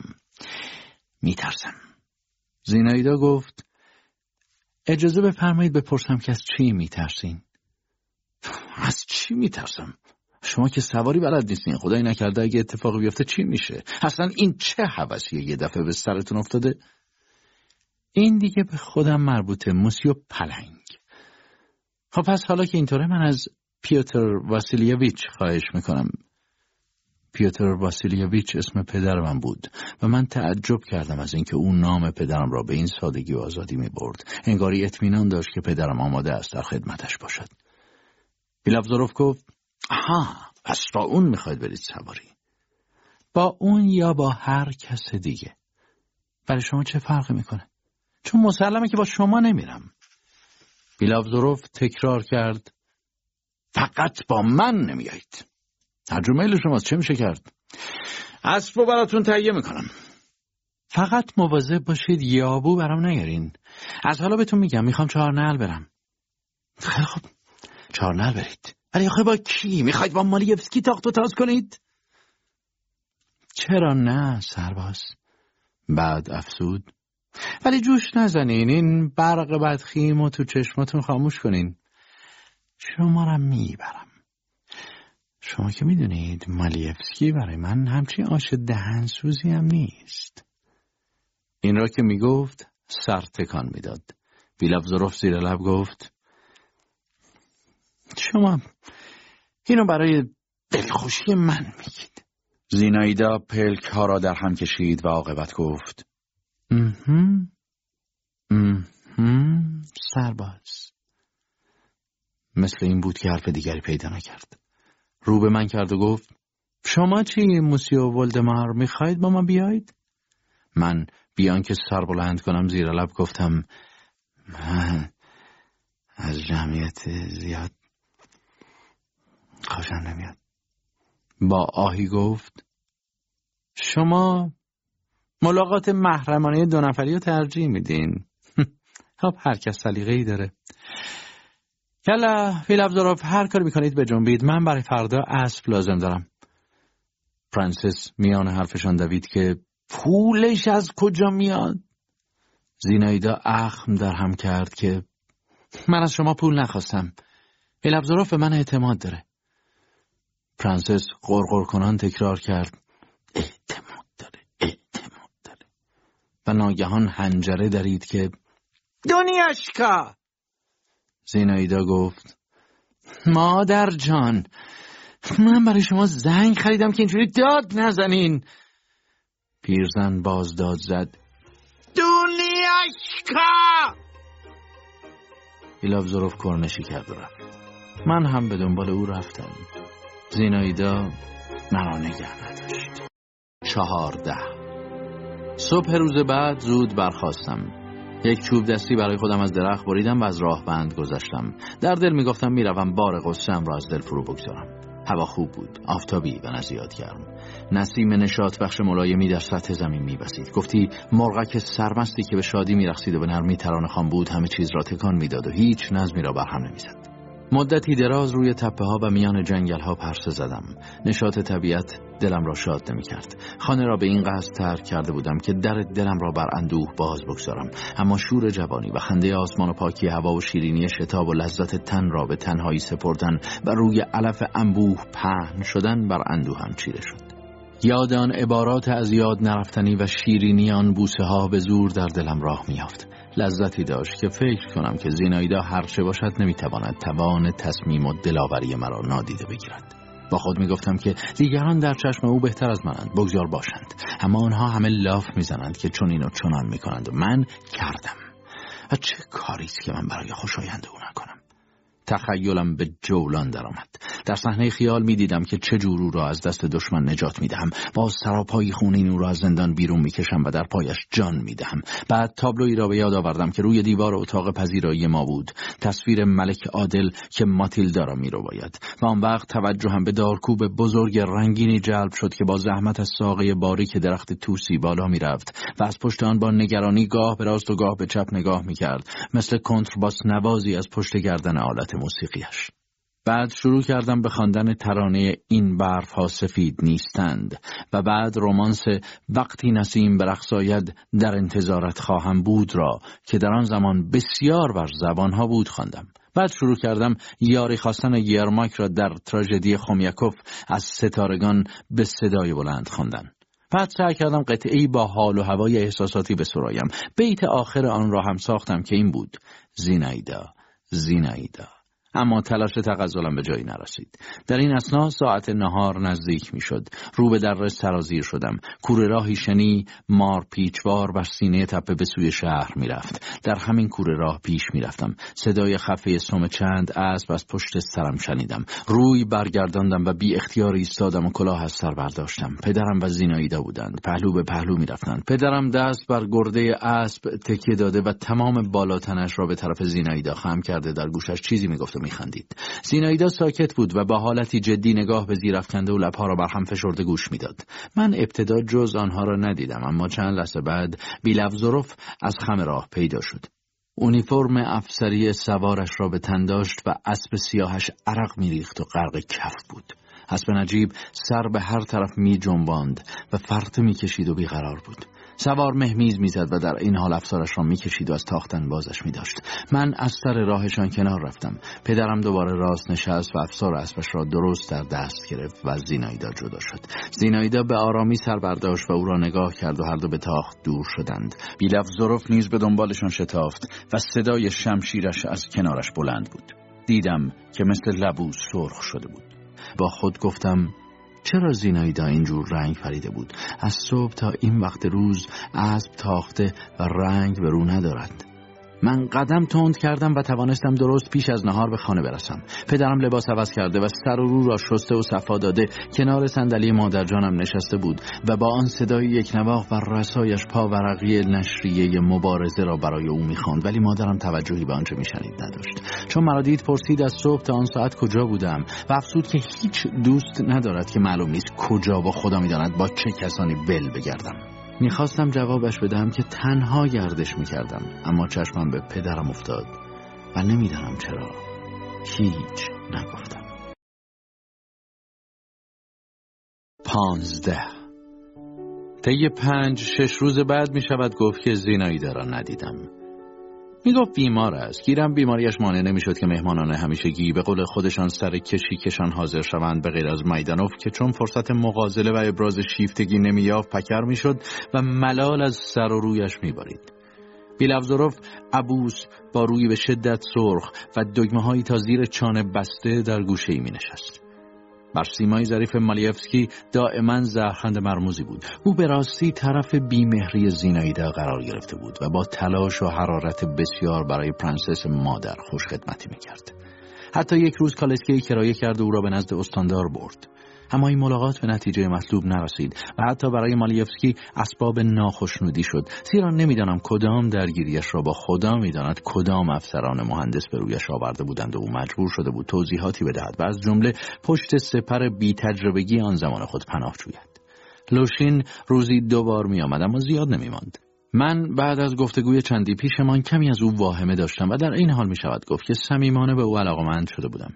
یک روز با من به باغ نیسکوچنی به گردش آمد. نسبت به من بسیار خیرخواه و مهربان بود و اسم بعضی گلها و علفها را برای من می‌گفت و خواص دارویی آنها را برایم توضیح می‌داد. ناگهان به اصطلاح بی مقدمه بر پیشانی خود کوفت و گفت من احمق و بگو که خیال می‌کردم برای ما اشفگری می‌کنه ولی پیداست که بعضی دخترها از اینکه خودشونو فدا کنن کیف می‌کنن من از او پرسیدم منظورتون چیه؟ او به تندی جواب داد در این باب به شما نمی‌خوام چیزی بگم. زینایده از من دوری میجست. پیدا بود که دیدار من در او اثر ناخوشایندی میگذاشت. ممکن نبود که متوجه این حال نشوم. بی اختیار از من روی میگرداند بله بی اختیار. و همین برای من بسیار تلخ بود و دلم را به درد میآورد. اما چاره ای نبود. میکوشیدم که جلوی چشمش نیایم و فقط از دور مراقبش باشم و البته همیشه در این کار موفق نبودم. مثل گذشته گاهی از رفتارش سر در نمی آوردم. حالت سیمایش عوض شده بود یعنی سراپایش عوض شده بود. تغییری که در او پیدا شده بود خواسته در یک شب آرام و گرم توجهم را جلب کرد. روی نیمکت کوتاه پایه زیر آقتی فراخ شاخه نشسته بودم. به این گوشه دل بسته بودم. از اینجا می توانستم پنجره اتاق زینایده را ببینم. بر فراز سرم در تاریکی شاخسار مرغکی مدام می جنبید گربه ای خاکستری با احتیاط و نرمی در باغ سرگرم سید بود و اولین سوسک های طلایی در هوای گرم و شفاف گرچه دیگر نسبتا تاریک به وزوز آمده بودند. نشسته به پنجره چشم دوخته بودم که شاید باز شود. از غذا باز شد و من زینایده را در میان آن دیدم. پیرهنی سفید به تن داشت و صورت و شانه ها و بازوهایش به رنگ محتاب بود. به سفیدی پیرهنی که به تن داشت. مدتی دراز بی حرکتی ایستاد و از زیر ابروان در هم رفتش به نقطه زل زد. من تا آن زمان این جور نگاه او را ندیده بودم. بعد دستها را به هم داد و فشرد و آنها را به لبها و بعد به پیشانیش بالا آورد. آن وقت انگشت ها را از هم باز کرد و گیسوانش را به پشت گوش ها برد و چنان که تصمیم قاطعی گرفته باشد سر تکان داد و بعد به نشان تایید سر فرود آورد و پنجره را بر هم زد و بست. سه چهار روز بعد در باغ به او برخوردم. خواستم از سر راهش دور شوم اما او خود مرا نگه داشت و با همان صدای نرم و مهربان گذشته گفت بذاریم بازوتون رو بگیرم خیلی وقته که با هم صحبت نکردیم. من نگاهش کردم. برق ملایمی در چشمانش بود و صورتش خندان بود. خنده مبهم. گفتی از پشت پرده مهی لطیف. پرسیدم اه شما هنوز کسالت دارین؟ گل سرخ قشنگی از شاخه چید و گفت نه دیگه تموم شد. حالا فقط کمی خستم اما اونم تموم میشه. پرسیدم و شما با زمان زینایده گذشته میشید؟ زینایده گل را به صورت خود بالا برد و دیدم که انگاری تصویر آتشین گل برکا بر گونهش گفتی در آینه بازتابید. پرسید مگه من عوض شده بودم؟ من آهسته گفتم بله عوض شده بودیم. زینایدا گفت می‌دونم نسبت به شما سرد شده بودم ولی شما نباید نباید به سردی من اعتنایی کرده باشین. من چاره ای نداشتم. ولی الان چه فایده ای داره که حرفشو بزنیم؟ من بغض کرده و با شدتی ناخواسته گفتم شما نمی‌خواین من دوستتون داشته باشم. مسئله اینه. نه دوستم داشته باشین. اما نه مثل سابق. یعنی چطور؟ زینایدا گل را زیر بینی من گرفت و گفت اینجور. با من دوست باشید. ببینید من خیلی از شما بزرگترم. من می‌تونستم خالتون باشم. راست میگم. حالا بگیم خالتون نه ولی خواهر بزرگتون. و از شما من به میان حرفش دویدم که من به چشم شما یه بچه بیشتر نیستم. خب. یه بچه اما یه بچه شیرین خوب باهوش که من خیلی دوستش دارم. می‌دونید چیه؟ من از امروز شما رو نوچه خودم میشمارم و شما نباید فراموش کنید که نوچه حق نداره بانوی خودش رو تنها بذاره. و گلش را در مادگی یقه من کرد و با لحن بانوی والا مقامی افسود این هم نشان امتیاز تازه شما و علامت لطف خاص ما به شما. من زیر لب گفتم من پیش از این حلطاف دیگه ای از شما دیدم. زینایده از گوشه چشم نگاهی به من کرد و گفت آه حجب حافظه داره. خب چه عیب داره؟ این الطاف من به شما هنوز هم ادامه داره. و خم شد و بوسه پاکیزه و آرامی بر پیشانی من نهاد. من فقط نگاهش کردم. او برگشت و به من گفت نوچه عزیزم دنبال من بیایید. و رو به جانب خانه نهاد و من حیرت زده به دنبالش رفتم. با خود می‌گفتم یعنی ممکن است که این دختر معقول و مهربان همان زینایدای سابق باشد. حتی شیوه راه رفتنش در نظرم آرامتر شده بود و قامتش شاهوارتر و موزونتر. خدای من. شیفتگیم به او. با شدتی سوزانتر. شغل بر شد. شانزده. مهمانها بعد از نهار باز در منزل پرنسس جمع شدند و زینایدا به استقبالشان رفت. مثل آن شب اول که برای من فراموش ناشدنی است. همه دوستانش تا نفر آخرینشان بودند. حتی نیرماتسکی با هر زحمتی بود خود را رسانده بود. این بار مایدانوف زودتر از دیگران آمده و اشعار تازه آورده بود. بازی حکم شروع شد. اما از های عجیب و از قوقا و دیوان بازی های گذشته اثری نبود. زینایدا حال و هوای تازه‌ای به مهمانی داد. من در مقام تازه نوچگیم در کنار او جا گرفته بودم. از جمله پیشنهادهای تازه زینایدا یکی این بود که هر کس قرعه به نامش خورد باید خواب شب گذشته خود را تعریف کند. اما این بازی به جایی نرسید. خوابهایی که تعریف می‌کردند یا جالب نبود. مثلا بیلفزاروف خواب دیده بود که به اسبش ماهی میخورنده و سر اسبش چوبین بوده. یا طبیعی نبود و پیدا بود که ساختگی است. مایدانوف داستان مفصلی تحویل ما داد که در آن صحبت از دخمه های مرموزی بود برای اموات و از فرشته هایی که چنگ می نواختند و گل هایی که سخن می گفتند و صداهایی از دور. زینایدا نگذاشت که او داستانش را تا آخر ادامه دهد. گفت اگه قرار داستان باشه بذارید هر کس هر داستانی که می‌خواد به هم ببافه. نه اینکه داستان بگه اسمشو بذاره خواب. اول نوبت همان بیلاو ظروف بود. افسر سوار جوان خجالت کشید و گفت من نمی‌تونم داستان ببافم. سینایدا گفت چه حرفا؟ مثلا خیال کنید زن دارید. تعریف کنید زندگیتون رو با اون چجوری میگذروندین؟ لابد حبسش می‌کردین. بله حبسش می‌کردم. و خودتون هم پهلوش میموندین. خودم هم البته پهلوش میموندم. اگه حوصلش از شما سر می‌رفت و به شما بی وفایی می‌کرد چی کار می‌کردین؟ میکشتمش. اگه فرار می‌کرد چی؟ دنبالش می‌کردم و دستگیرش می‌کردم و میکشتمش. خب حالا خیال کنید من زنتون بودم. اون وقت چی کار می‌کردین؟ بیلاوزروف کمی ساکت ماند. بعد گفت خب اون وقت خودم رو میکشتم. زینایدا به خنده افتاد که شما خوب تر و فرس کار می‌کنید. صبر و حوصله تو کارتون نیست. قرعه بعدی به نام زینایدا درآمد. او سر بالا برد و به سقف اتاق خیره ماند. در فکر رفت. عاقبت اینطور شروع کرد. خب حالا گوش کنید که من براتون چه داستانی بافتم. یه قصر قشنگ پیش خودتون مجسم کنین توی شب تابستون و یه زیافت رقص بینظیر. شاهبانوی جوان این زیافت رو برپا کرده. همه جا تلاس، مرمر، بلور، حریر و درخشش الماس و گلای فراون و عود و اسفند رو آتیش. خلاصه همه اسباب ارزای حوث زیبایی و تجمل. لوشین به میان حرفش دوید که شما تجمل دوست دارید؟ زینایدا درآمد که تجمل قشنگه و من هر چیز قشنگی رو دوست دارم. از چیزهای زیبا هم بیشتر؟ برای من مسئله تر نکنید. من نمی‌فهمم. میون حرفم هم ندوید. خلاصه اینکه زیافت رقص بینظیری بود.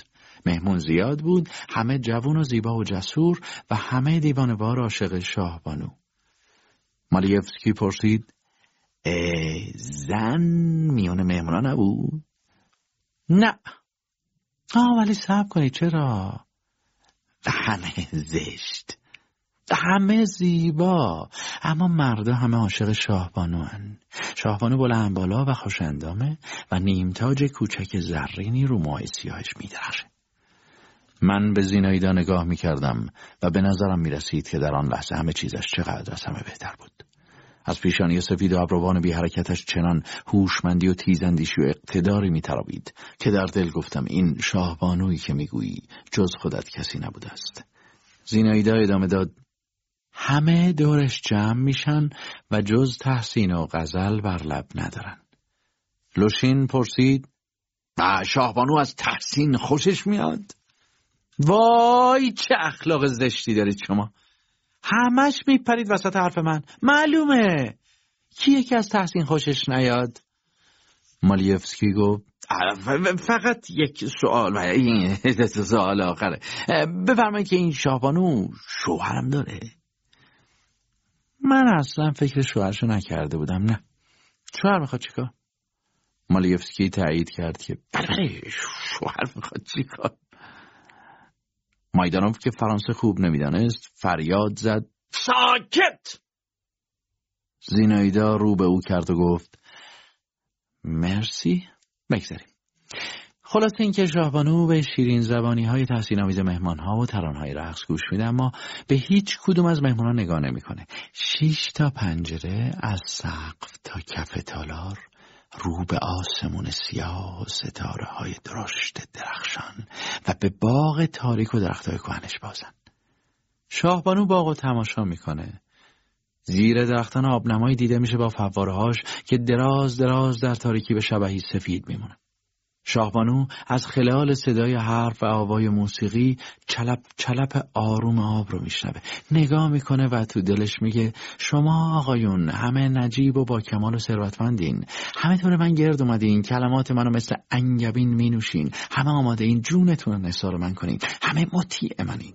اما اونجا کنار این آبنما کنار این آبی که صداشو میشنوید مردی ایستاده و در انتظار منه که من دوستش دارم و گردنم زیر توق منت اونه. نه لباس فاخری به تن داره نه زینت گرانبهایی همراش هیچ کس اونو نمی‌شناسه. اما اون منتظر منه و یقین داره که من به نزدش میرم و نزدش میرم. و هیچ قدرتی تو دنیا نیست که منو از رفتن نزد اون باز بداره.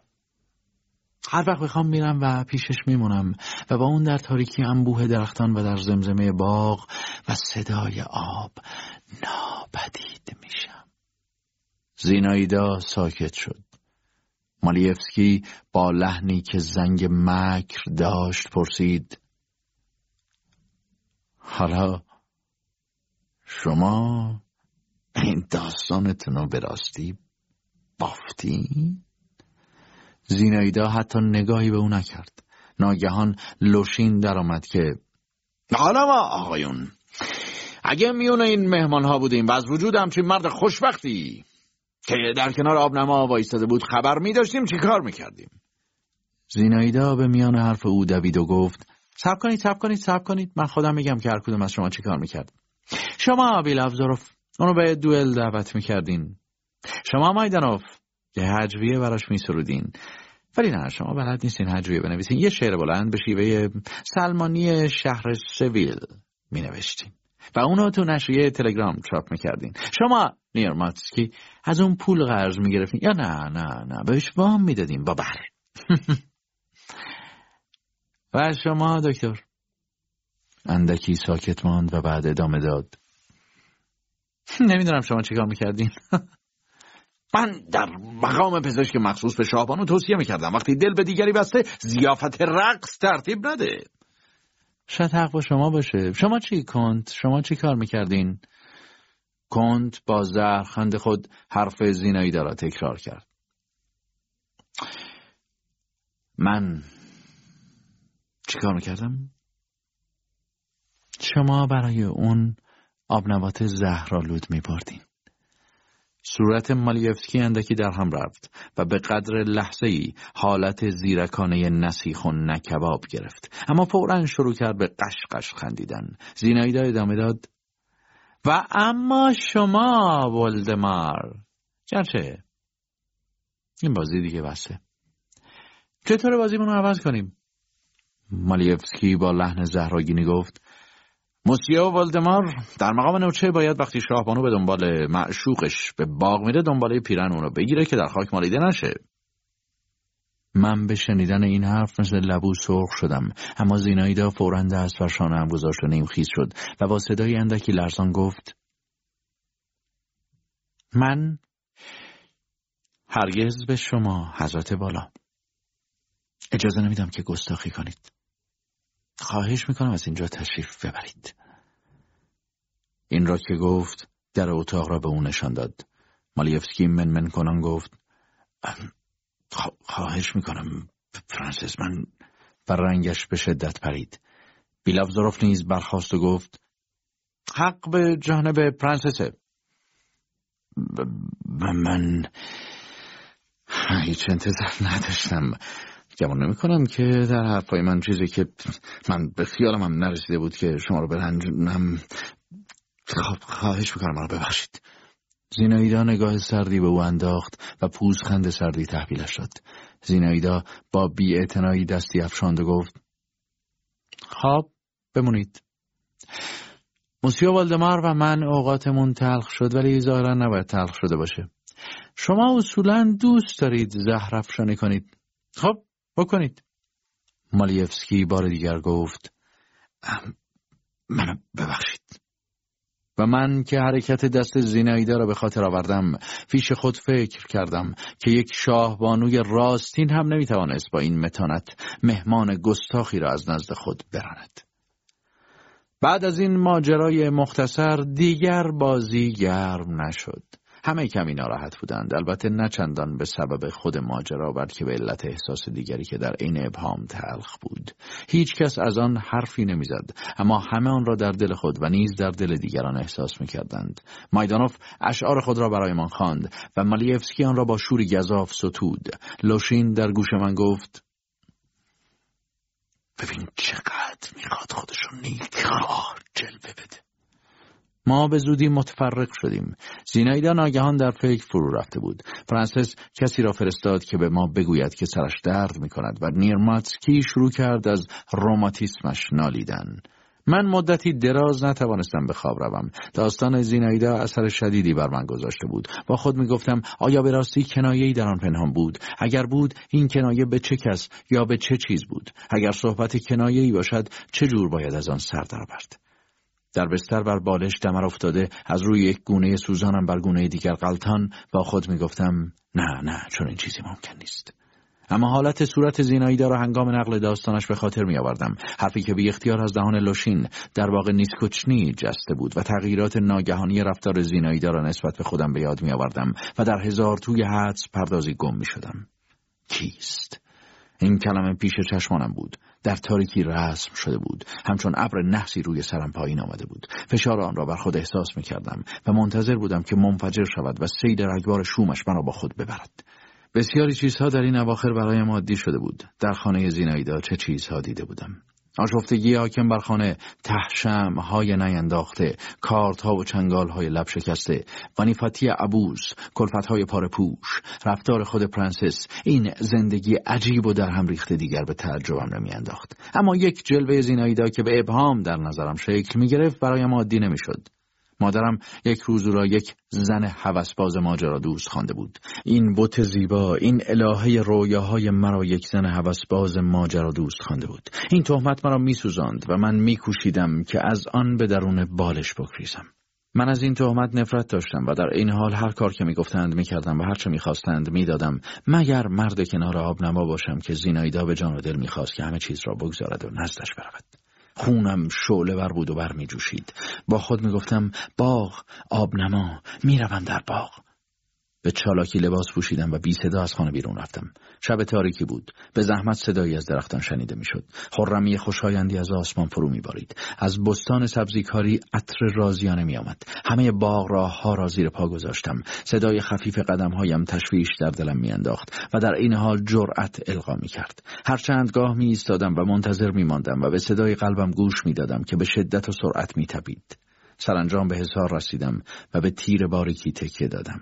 ناگهان نمی‌دانم واقعیت بود یا وهم. اندام زنی شبهبار از چند قدمیم گذشت. چشم دراندم و در تاریکی خیره شدم.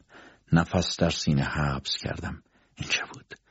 صدای پایی بود که میشنیدم یا تپش قلب خودم. آهسته چنان که به زحمت شنیده می‌شد گفتم اونجا کیه؟ باز این چه بود؟ صدای خنده فرو خورده یا صدای برگها یا آه سینه ای درست زیر گوشم؟ ترسیدم. با صدایی باز هم خفیفتر تکرار کردم. اونجا کیه؟ ناگهان مثل این بود که جریانی در هوا پدید آمد. خط آتشی در آسمان کشیده شد. شهابی بود که گذشت. می‌خواستم صدا کنم زینایدا اما صدایی در گلویم بیرون نیامد. ناگهان چنان که گاهی در دل شب پیش میآید باغ در سکوتی عمیق فرو رفت. حتی زنجرها در درختها ساکت شدند. فقط جایی پنجره ای صدا کرد. مدتی در انتظار ایستادم. اما عاقبت به اتاقم بازگشتم و در بسترم که سرد شده بود رفتم. هیجانی شدید در دلم قوقا می کرد گفتی به میعادی رفته بودم و تنها انتظار کشیده و شاهد شیرین کامی دیگری بوده باشم. هفته روز بعد زینایده را لحظه بیش ندیدم. همراه مادرش با کالسکه به جایی رفته بود. در عوض لوشین را دیدم که از سر سیری سلامی کرد و نیز مالیفسکی را. کنت جوان با روی خندان دوستانه سر صحبت را با من باز کرد. از میان مهمانان زینایدا فقط او بود که به خانه ما راه یافته و دل مادر جانم را به دست آورده بود. پدرم از او بیزار بود و در رفتار با اون نزاکتی را رعایت می‌کرد که می‌شود گفت رنجاننده بود. مالیفسکی با دیدن من گفت آه آقای نوچه خیلی از دیدنتون خوشحالم. شاهبانوی زیباتون چیکار می‌کنه؟ چهره بانشات و زیبایش در این لحظه برایم نفرت انگیز بود و نگاهش به من به قدری شوخ و در این حال تحقیرآمیز بود که من جوابش ندادم.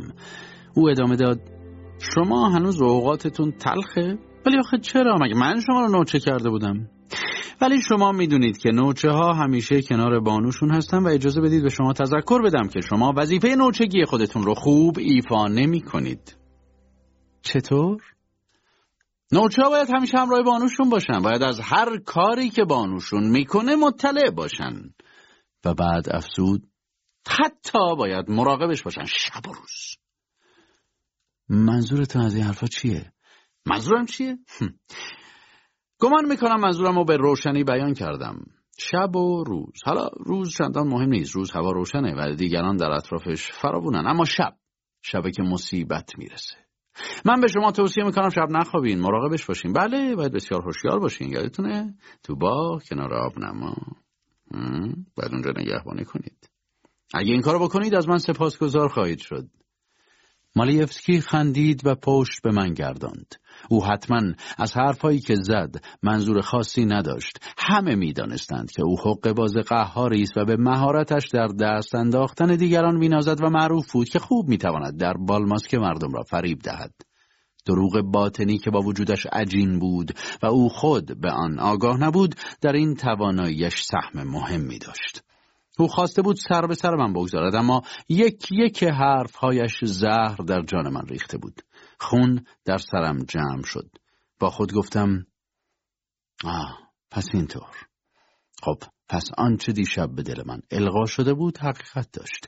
بی خود نبود که نیروی مرموز مرا به باغ کشاند. و موش بر سینه کوفتم و با صدای بلند گفتم ولی این شدنی نیست. بیان که خود بدانم که چه چیز شدنی نیست.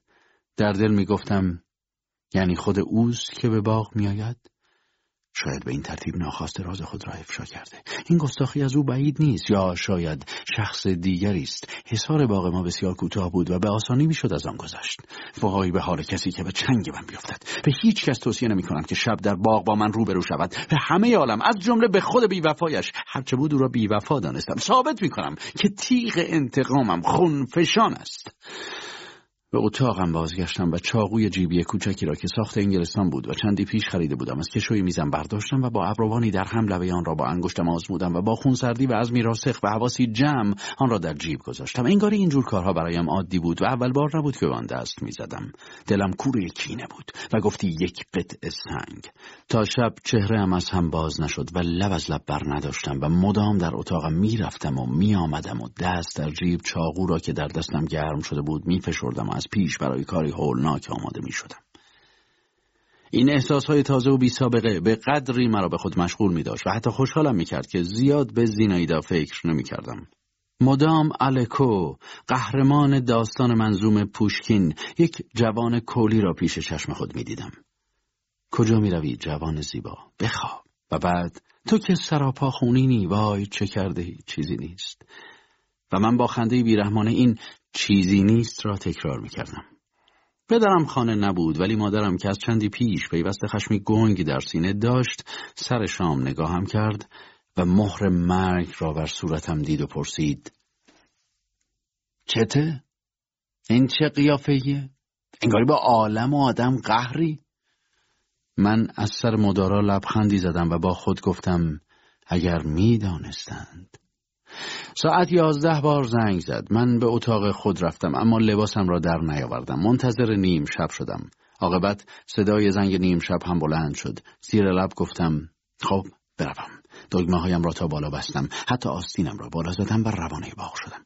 از پیش جایی را برای کمینگاه خود انتخاب کرده بودم در انتهای باغ پای پرچینی که باغ ما را از باغچه زیناییدا جدا می کرد تک درخت کاجی بود. زیر این درخت در پناه شاخه های انبوه پایینان می توانستم تا جایی که تاریکی شب اجازه دهد آنچه را در اطرافم میگذشت زیر نظر بگیرم. آنجا راه باریکی بود که مثل ماری پیچ می‌خورد و پیش می‌رفت و همیشه به نظرم مرموز آمده بود. این راه از زیر دیواره نردعی میگذشت و به آلاچیق مانند گردی که از درختهای عقاقیای انبوهی درست شده بود می‌رفت. در این نقطه بر نرده های حصار آثار بالا رفتن شب روی پیدا بود. من به زیر درخت کاجم رفتم و به تنه آن تکیه دادم و کشیکم را شروع کردم. شب مثل شب گذشته آرام بود اما نه مثل آن ابری و خط پیرامون درختچه ها و حتی گلهای بلند آنها واضحتر نمایان بود. اولین دقایق انتظار خسته کننده و حتی خوفانگیز بود. تصمیم استوار گرفته بودم و برای هر کاری آماده بودم. فقط با خود فکر می کردم که چگونه باید دست به کار شوم. فریاد بزنم کجا می روی؟ بیست اقرار کن وگرنه کشته خواهی شد یا این حرفی نزنم فقط ضربه بزنم. هیچ صدا یا خشخشی نبود که در گوشم غیرعادی و معنیدار نیاید. خود را آماده می کردم به جلو خم می شدم اما نیم ساعت گذشت و یک ساعت گذشت. قلیان خونم آرام شد. التهابم فرو نشست. کم کم این فکر در سرم رخنه کرد که این کارها همه عبس بوده است و حتی خود را اندکی مزهک یافتم. دیدم مالیفسکی مرا دست انداخته است. کمینگاه خود را گذاشتم و در باغ به سرکشی رفتم. از غذا هیچ جا کوچکترین صدایی شنیده نمی‌شد. همه چیز آرام بود. حتی سگمان قلمبه شده پشت در حصار به خواب رفته بود. به ویرانه گرم خانه بالا رفتم و دشت وسیع را زیر چشمانم گسترده یافتم. ماجرایم را با زینایدا پای این دیوار به یاد آوردم و در فکر رفتم. ناگهان لرزیدم. خیال کردم جیر جیر لولای دری به گوشم رسید که باز شد. بعد قرچ قرچ شاخه خشکی را که زیر پایی خورد شد. با دو جست از دیوار ویرانه فرو پریدم. بر جا خشک شدم. صدای قدم های تند و سبک و با احتیاط در باغ میپیچید. قدم ها به من نزدیک می‌شد. ندایی در دلم می‌گفت اوست. خودش است. عاقبت به چنگش آوردم.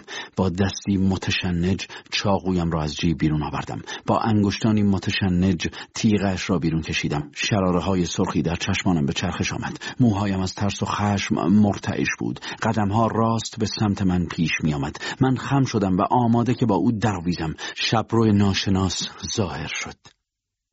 خدای من پدرم بود. به نگاه اول او را شناختم گرچه شنل تیر رنگی به خود پیچیده بود و کلاهش را تا روی چشمانش پایین آورده بود. نوک پا نوک پا از کنار من گذشت. متوجه من نشد گرچه هیچ چیز نبود که مرا از نظر پنهان سازد. اما من طوری قوز کرده و چندک زده بودم که ظاهرا با خاک برابر به نظر می آمدم اوتلوی که دلش از حسد بر می جوشید و آماده خونریزی بود ناگهان به کودکی معصوم بدل شد. به قدری از پیدا شدن پدرم که هیچ انتظارش را نداشتم ترسیده بودم که اول اصلا نفهمیدم از کجا آمده بود و کجا ناپدید شد تازه آن وقت کمر راست کردم و چون همه چیز دوباره آرام شد با خود گفتم این وقت شب پدرم در باغ چه می کند؟ چطور شده که شب به گردش می رود؟ به قدری ترسیده بودم که چاقویم از دستم در علف ها افتاده بود و من در بند بازیافتنش نبودم. سراپا شرمسار بودم اما زود هوشیار شدم.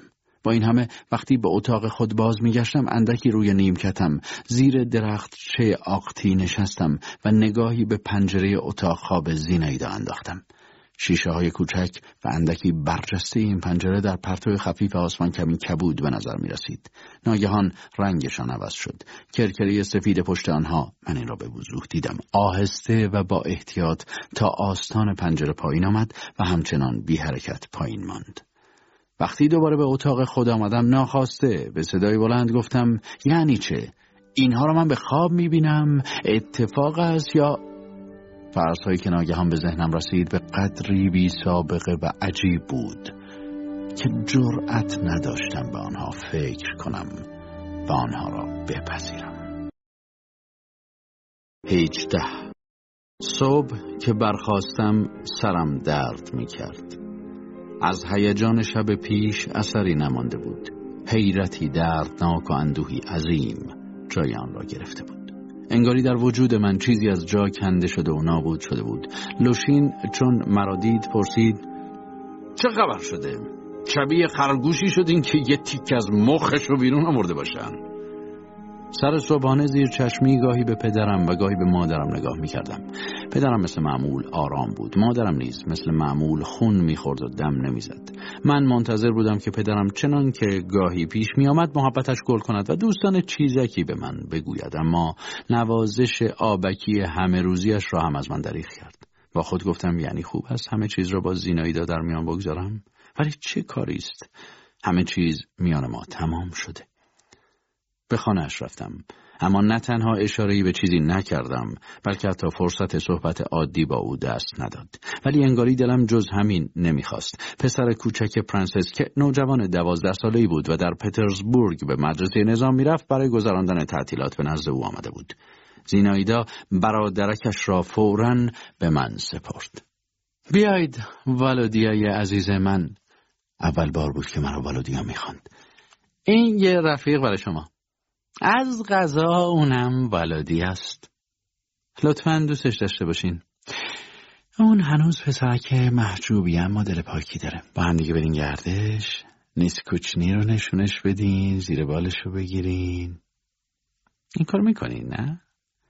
می‌دونم که شما خیلی خوش قلبین دو دستش را از راه دلجویی بر دوشانه من نهاد.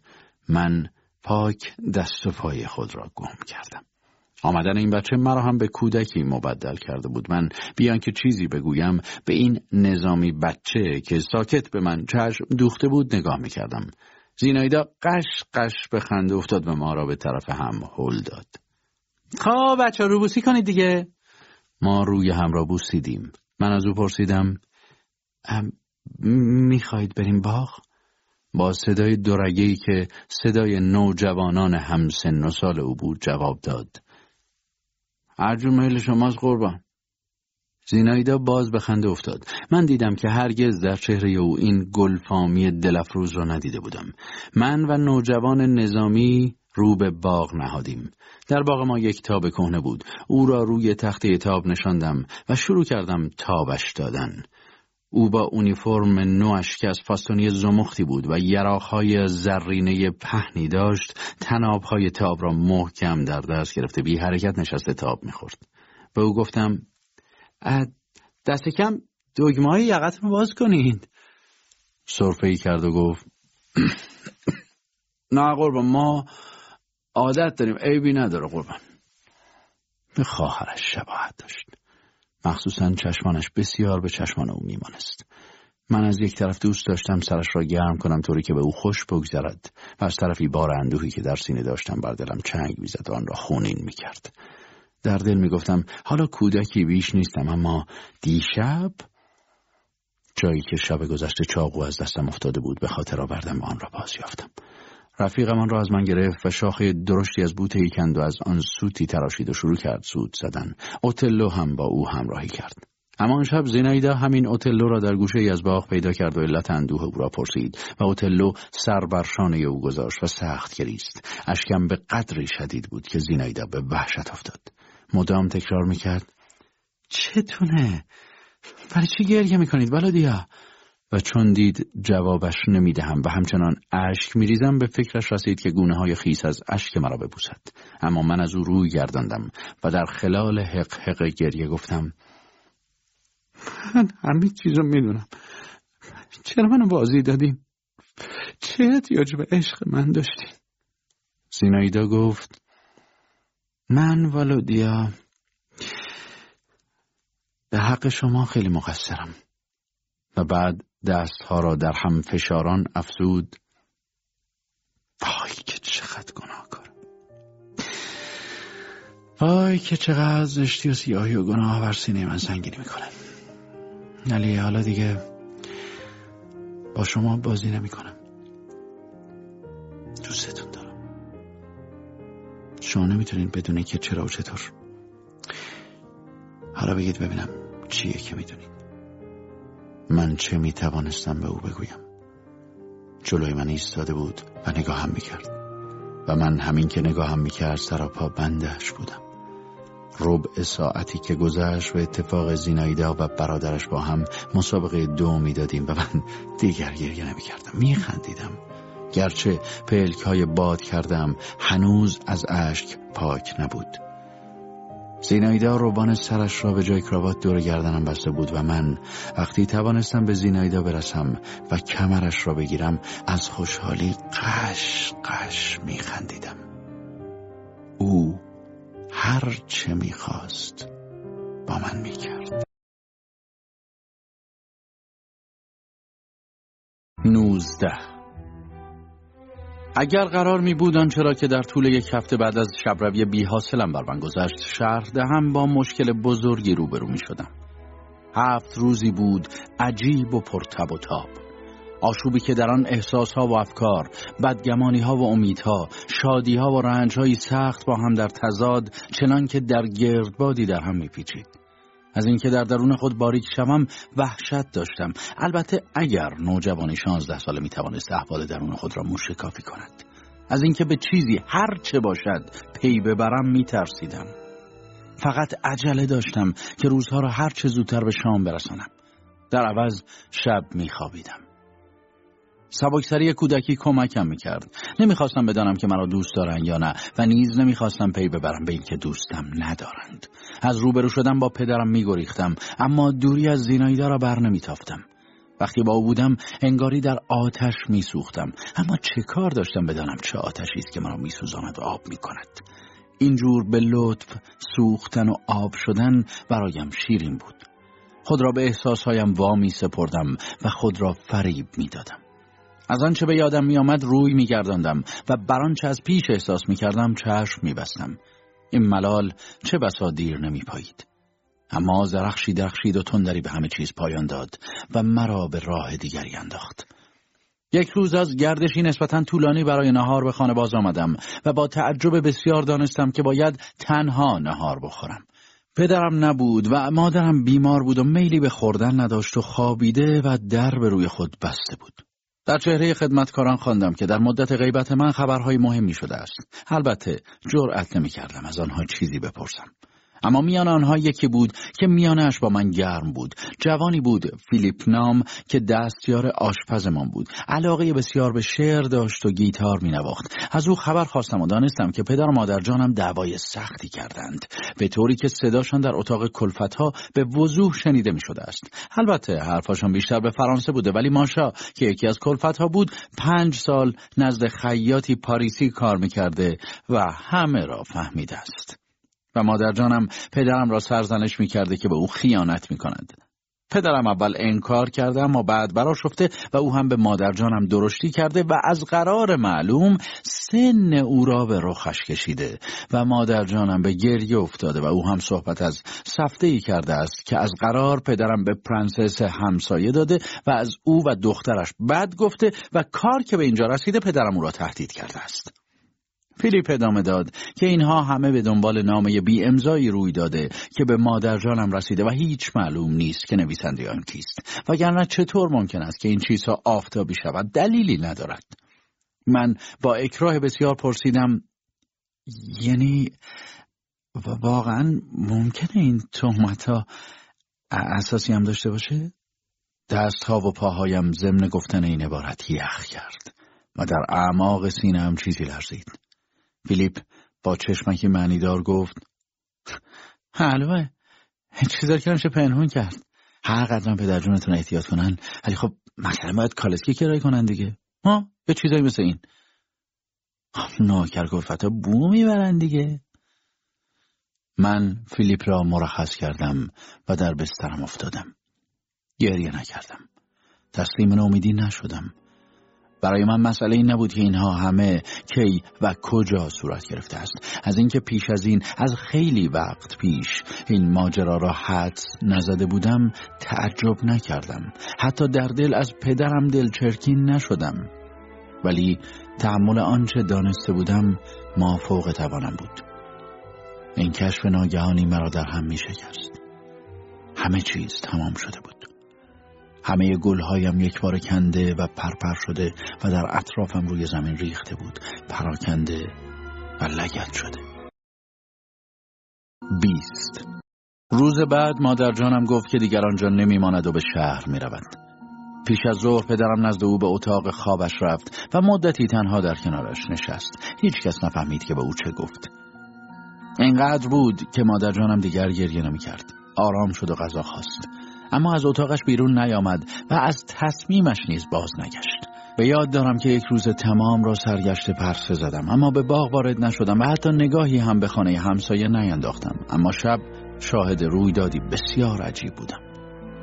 پدرم بازوی کنت ملیفسکی را گرفته از سالن گذشت و به هشتی ورودی برد و جلوی خدمتکاری به او گفت حضرت والا چند روز پیش شما جای مهمان بودید و میزبان عذر شما رو خواست. من حالا با شما حوصله بحث و گفتگو ندارم اما خوشوقتم به اطلاعتون برسونم که اگه یک بار دیگه به ملاقات من بیاید از پنجره میندازمتون بیرون. از دست خطتون هیچ خوشم نیومد. کنت مالیفسکی دندان بر هم فشاران کرنشی کرد و دست و پای خود را جمع کرد و رفت. جمع کردن اثاث و بستن بار برای بازگشت به شهر به کوی آربات که خانه ما آنجا بود شروع شد. شاید پدرم نیز دیگر میلی به ماندن در ییلاق نداشت. اما توانسته بود مادر جانم را راضی کند که رسوایی به پا نکند.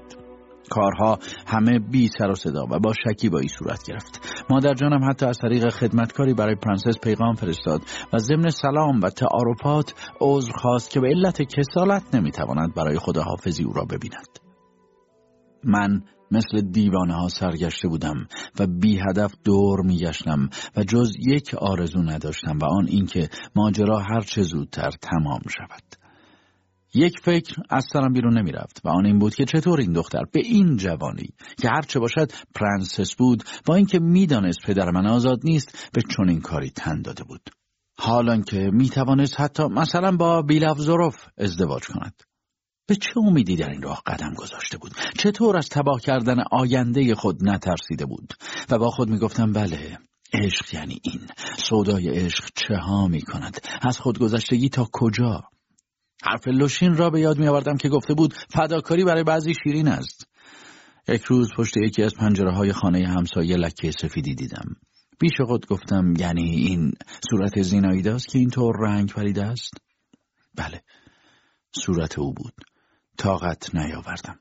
نمی توانستم بی خداحافظی از او جدا شوم. فرصت مناسبی پیدا کردم و به خانه آنها رفتم.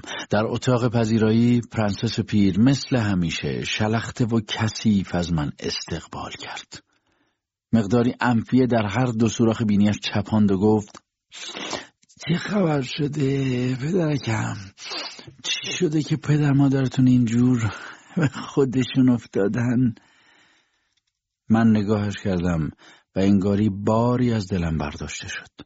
براتی که فیلیپ حرفش را زده بود اسباب عذابم بود. دیدم که او از ماجرا بویی نبرده و بدگمان نبود. دست کم در آن زمان اینطور به نظرم آمد. زینایده از اتاق مجاور وارد شد. پیرهن سیاه به تن داشت و رنگ به چهره نداشت و گیسوانش واگشوده بود. بی آن که چیزی بگوید دستم را گرفت و به اتاق خود برد. گفت به محض اینکه صداتون رو شنیدم اومدم. چه آسون ترکمون کردین آقا پسر بی وفا جوابش دادم.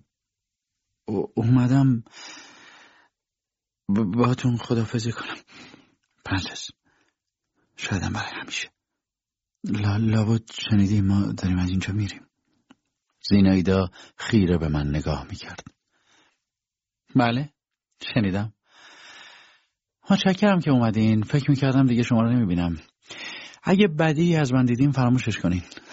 هنگاهی خیلی اذیت کردم با این همه اونجوری نیستم که شما خیال می‌کنید.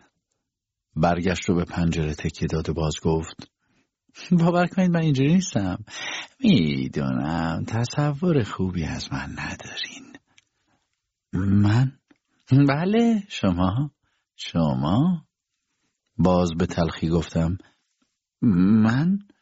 و قلبم مثل گذشته از شیفتگی شدید و وصف ناپذیری لرزید. من با با باور کنید زینایده الکساندروفنا شما هر قدرم که اذیتم بکنید هر, هر قدرم که از شما رنج بکشم دوستتون خواهم داشت. شما رو میپرستم. تا تا عمرم. به سرعت به سوی من برگشت و آغوش گشود و سرم را بر سینه فشرد مرا بوسید. بوسه ای سوزان و جانانه. خدا می‌داند که این بوسه وداع طولانی برای که بود. ولی من شیرینی آن را تا اعماق جانم چشیدم. می‌دانستم که هرگز تکرار نخواهد شد. تکرار کردم. خداحافظ. خداحافظ. خود را از من واکند رفت. من همان خانه را ترک کردم. نمی‌توانم احساسم را هنگام بیرون آمدن از آنجا وصف کنم. آرزو نداشتم که این حال تکرار شود اما احساس می کنم که اگر این حال را درک نکرده بودم ناکام مانده بودم. ما به شهر بازگشتیم. آنچه گذشته بود تا دیر زمانی آسودم نگذاشت و من به این زودی ها به کار درس و دفتر باز نگشتم. جراحتم به کندی التیام یافتم و علیه پدرم رنجش خاصی در دل نداشتم. به عکس انگاری برایم بزرگتر از پیش شده بود. بگذار روانشناسان این تناقض را هر جور می‌دانند توضیح دهند. یک روز که از بلوار میگذشتم به لوشین برخوردم. وای که از دیدارش چه خوشحال شدم. او را برای سراحت و یک رنگیش دوست داشتم. از این گذشته به سبب خاطراتی که در من بیدار می‌کرد برایم عزیز بود. به سمتش خیز برداشتم. ابروانش در هم رفت و گفت جوان شما این بذارین تماشاتون کنم. هنوز رنگتون زرده اما از شرار ناجور اون روزها دیگه اثری تو چشماتون نیست. هر خودتون مردی شدین. دیگه سگ ملوسی نیستین که خانم رو زانو بگیرن. چه خوب چه خوب. خب حالا چیکار می‌کنین؟ وضع کاربارتون چطوره؟ درس چطوره؟ من آهی کشیدم. نمی‌خواستم دروغ بگویم. از اقرار به حقیقتم خجالت میکشیدم. گفت عیب نداره. خجالت نکشین. مهم اینه که عادی زندگی کنیم و خودتون رو به غم هرمان وا نگذارین عشق و عاشقی حاصلی نداره. این موجما رو به هر جا بکشونه مصیبت. آدم باید حتی اگه رو سنگ رو پای خودش وایسه. می‌بینید؟ صرفت می‌کنم. داستان ویلاف زروف رو شنیدین؟ نه خبر ندارم. چی شده؟ سر نیز شده. میگن گذاشته رفته جنگ. قفقاز. این درس عبرت که برای شما جوان. اینا همه برای اونه که نمی‌تونن تا دیر نشده کنار برن و خودشون از دام دلدادگی خلاص کنن. شما اینگار از خطر جستین. عاقبت به خیر شدین. مواظب باشی یه دیگه گرفتار نشین. خدا نگهدار. خدا با خود گفتم نه. دیگر در این دام نخواهم افتاد. دیگر او را نخواهم دید. اما تقدیر این بود که یک بار دیگر زیناییدا را ببینم.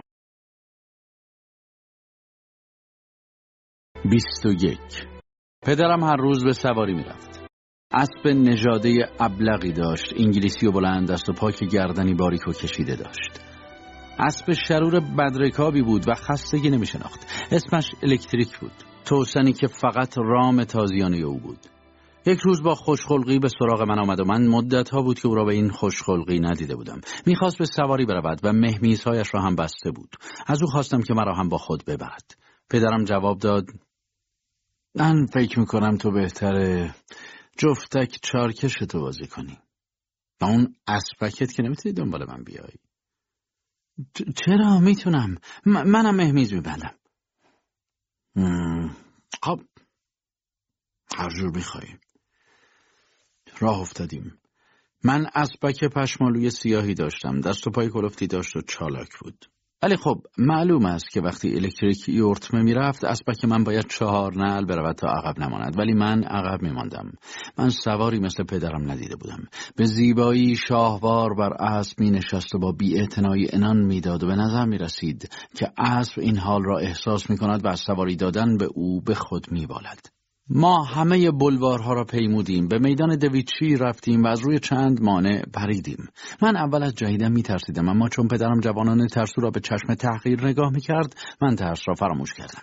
دوبار از رود ماسکو گذشتیم و من دیگر فکر می کردم به خانه برمیگردیم خاصه اینکه پدرم خود متوجه شده بود که اسبک من خسته شده است. اما چون به گدار کریمه رسیدیم پدرم سر اسبش را کج کرد و به تاخت راه کنار رود را پیش گرفت. من هم به دنبالش تاختم. چون به تل بزرگ تیرهای کهنه برم باشته رسید به چالاکی از اسب فروج اسب به من هم گفت که پیاده شوم و دهنی اسبش را به من داد و گفت که همانجا در کنار تل تیرها منتظرش بمانم. و خود در کوچه باریکی پیچید و از نظر ناپدید شد. من شروع کردم کنار رود بالا و پایین رفتم و اسبها را هم به دنبال کشیدم و الکتریک را دشنام دادن که دنبال من می آمدم و گردن می افراخت و سرکشی می کرد و فرت و می کشید و چون می ایستادم سم بر خاک می کشید و زمین می کند و گردن اسبک مرا گاز می گرفت و خلاصه ادا و اطوار یک اسب اصیل دردانه پدرم در بازگشتن شتابی نشان نمی‌داد. باد مرتوب نامطبوعی از جانب رود میوزید و باران ریزی میبارید و بر تیرهای خاکستری رنگ بسیار ملالانگیزی که من در کنارشان در رفت و آمد بودم با لکه های تیره نقش میانداخت. دلم تنگ بود و از پدرم اثری نبود. نگهبان چوخنی که او هم خاکستری پوش بود و کلاه نظامی کهنه بزرگی مثل لگن به سر و تبرزینگونه بر شانه داشت حالا کنار رود ماسکو از چه چیز نگهبانی می‌کرد؟ به طرفم آمد و صورت پرچین و چروکش را که به صورت پیرزنی میمانست به جانب من گرداند و گفت شما آقا بزر چرا با این اسباتون اینجا زیر بارون وایستدین بدین من براتون نگهشون میدارم. من جوابش ندادم. از من توتون خواست. من به قصد اینکه خود را از او خلاص کنم خواسته اینکه حوصله‌ام از انتظار تنگ شده بود. چند قدمی در راستایی که پدرم رفته بود دور شدم. بعد به کوچه وارد شدم و آن را تا انتها پیمودم و در همه آن ایستادم.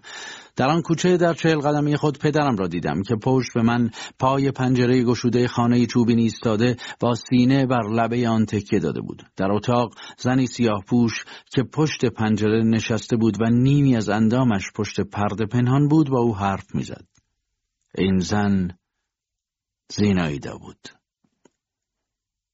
من در جا خشک شدم. اقرار می کنم که هیچ انتظار چنین چیزی را نداشتم.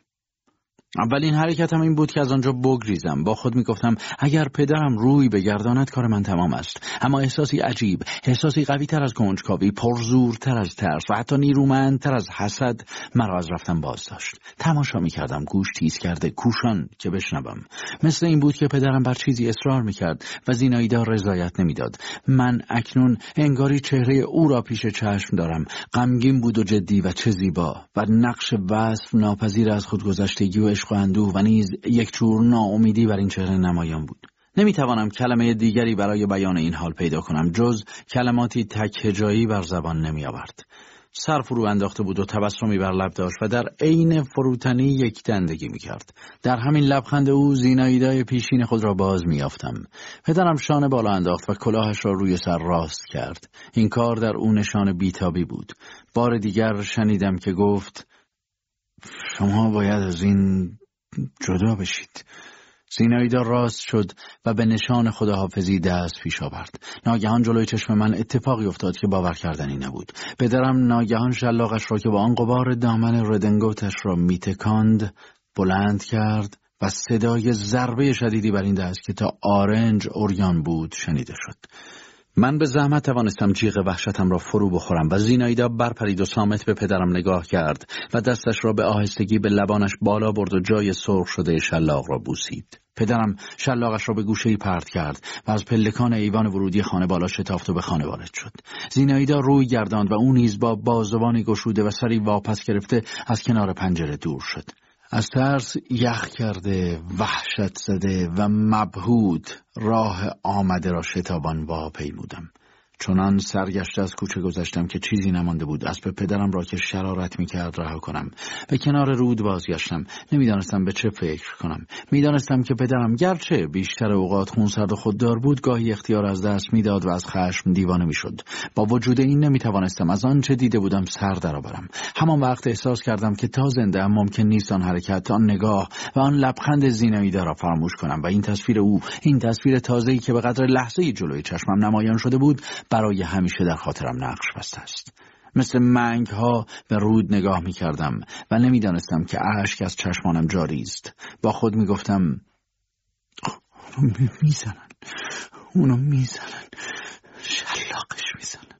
صدای پدرم را از پشت سر شنیدم که می گفت کجایی؟ چت شده. اسبمو بده. من مثل یک آدمک کوکی بی اختیار افسار اسبش را به دستش دادم و او بر اسب جست. اسب که از سرما یخ زده بود بر دو پای ایستاد و به یک خیز سه چهار متر پیش جست. اما پدرم به سرعت بر شرارتش چیره شد. مهمیز بر پهلوهایش فرو کوفت و مشت بر گردنش می‌زد و زیر لب گفت وای تازیانم سفیر و ضربت همین تازیانه که اندکی پیش در گوشم صدا کرده بود برایم زنده شد. پس از مکس کوتاهی پرسیدم تازیانه تو چیکار کردی؟ پدرم جواب نداد و پیش تاخت. من خود را به او رساندم. می‌خواستم هر جور شده صورتش را ببینم. زیر لب گفت من که اینجا نبودم. حاصلت سر رفت نه؟ گفتم کمی. و باز پرسیدم تازیانه تو کجا گم کردی؟ پدرم نگاهی تندی به من کرد و گفت گامش نکردم پرتش کردم. به فکر فرو رفت و سر به زیر انداخت و من اول بار و شاید بتوان گفت آخرین بار دیدم که سیمای سرد سنگوار او چه مای مهربانی و دریغ می‌تواند در خود نهفته داشته باشد. دوباره انان رها کرد و فراتاخت ولی من دیگر نتوانستم به گردش برسم و ربع ساعتی بعد از او به خانه رسیدم. شب پشت میز تحریرم که رفته رفته دفتر و کتاب به روی آن باز می‌شد نشسته دوباره در دل گفتم عشق راستین این است سودای سوزان چطور آدم می‌تواند بر نیاشوبد و چون این خشونت زشتی را از هر که باشد از عزیزترین دست بپذیرد؟ اما پیداست که عشق این محال را ممکن می‌کند و مرا بگو که خیال می‌کردم این واپسین ماه موجب رشد و پختگی بسیار من شد. عشق خودم با همه قلیان ها و رنج های همراهش پیش آن عشق دیگر که برایم ناشناخته بود عشقی که به زحمت می توانستم حتی تصوری از آن را با ابهام و حدس در خاطر مجسم کنم و همچون تندیسی ناشناس و زیبا اما مهیب بود و در وحشتم میانداخت در نظرم جلوه سخت مسکین و کودکانه و بیرنگ داشت.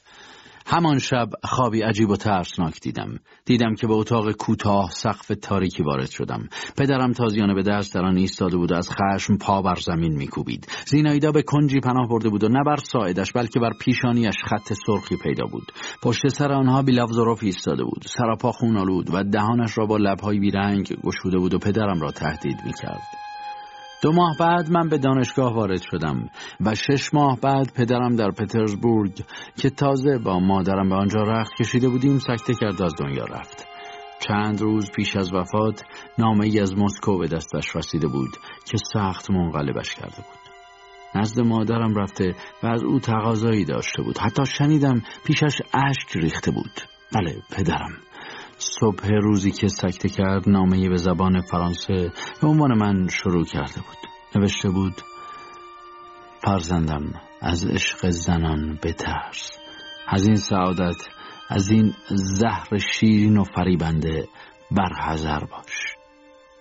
مادر جانم بعد از مرگ پدرم مبلغ قابل ملاحظه پول به مسکو فرستاد. 22 چهار سالی گذشت. من تازه از دانشگاه فارغ و تحصیل شده بودم و هنوز درست نمی‌دانستم چه کاری پیش بگیرم و به چه راهی روی آورم. مدتی بلا تکلیف بودم. یک شب مایدانوف را در تئاتر دیدم. او ازدواج کرده و به خدمت دولت درآمده بود اما من تغییری در او احساس نکردم. مثل گذشته بی علتی به وجد می آمد و نیز همانطور ناگهان بی سبب مایوس می شد پرسید راستی خبر داری این خانم دولسکایا اینجاست خانم دولسکایا کی باشن؟ عجب. فراموش کردین؟ همونی که زمانی پرنسس زسیکینا بود و ما همه دل باختش بودیم شما بودین. یادتون نیست؟ تو ییلا نزدیک باغ نیسکوچنی؟ عجب. با آقای دولسکی ازدواج کرده؟ بله دیگه. میگی حالا اینجاست؟ تو تئاتر؟ نه نه نه نه نه تو تئاتر. منظورم این بود که تو پترزبورگه. چند روزیه که اومده اینجا. می‌خواد بره خارج. شوهرش چجور آدمیه؟ پسر خوبیه. چیز داره. تو مسکو همکار بودیم. می‌دونید بعد از اون ماجرا شما باید خوب اطلاع داشته باشید. مایدانوف این عبارت را با لبخند معنیداری گفت. پیدا کردن یه خواستگار مناسب براش آسون نبود چون اون ماجرا عواقبی داشت. اما خب برای دختر هوشمندی مثل اون همه کار آسونه. برید به دیدنش. از دیدنتون حتما خیلی خوشحال میشه. از اون وقتا قشنگتر شده. مایدانوف نشانی زیناییده را به من داد. او در مهمانخانه دموت مستقر شده بود. خاطرات گذشته در من بیدار شد. تصمیم گرفتم همان روز بعد به دیدار دلدار سابقم بروم. اما کارهای پیش آمد و مانع رفتن من به نزد او شد. یک هفته گذشت و بعد هفته دیگر و عاقبت به مهمانخانه دموت رفتم و سراغ خانم دولسکایا را گرفتم. به من گفتند که خانم دولسکایا سه روز پیش سر زایمان تقریبا ناگهانی از دنیا رفت. مثل این بود که چیزی در دلم تکان خورد. فکر اینکه می توانستم او را ببینم و ندیدم و دیگر هرگز نخواهم دید. بسیار تلخ بود و با زهر سرزنشی قهار دلم را آتش می‌زد من منگ به دربان هتل ماتم برده تکرار کردم. مرد. و به آرامی از هتل بیرون آمدم و در خیابان به راه افتادم. سرگشته و بی هدف نمی‌دانستم به کجا. تمام گذشته به لحظه ای برجوشید و پیش نظرم مجسم شد. پس این شمع شعلهور و مدام در تلاطم به این شکل خاموش شد و این جان جوان درخشان به جانب این هدف می شتابید. به اینها فکر می کردم و سیمای شیرین و عزیز او را آن چشمها و حلقه های گیسوی دلبند را در جعبه تنگ در تاریکی نمناک خاک شاید در چند قدمی پدرم و نه چندان دور از خودم که هنوز زنده بودم در نظر می آوردم. فکر می کردم و نیروی تخیلم را بسیج می کردم و این بیت در جانم صدا می کرد خبر مرگ او را دهانی بی با بی دردی به من داد و من با بی دردی آن را شنیدم. وای جوانی جوانی چه انگار همه گنجینه های دنیا را در دست داری. حتی با اندوه نشات می‌کنی. حتی قصه لباسی است که بر قامت تو دوخته باشند. در آن احساس راحتی می‌کنی. انگاری با سیمایت سازگار است. تو گستاخ یا به خود یقین داری. تو می‌گویی فقط منم که زندگی می‌کنم. تماشایم کنید. اما روزهایت به شتاب میگذرند و اثری بر جای نمی‌گذارند. بی حساب می‌گذارند و همه چیز در تو ناپدید می‌شود. مثل موم در آفتاب. همچون برف و ای بسا که تمام رمز لطف تو نه در این است که با تو توان همه کار هست بلکه در این است که با تو خیال می کنیم که به همه کار تواناییم.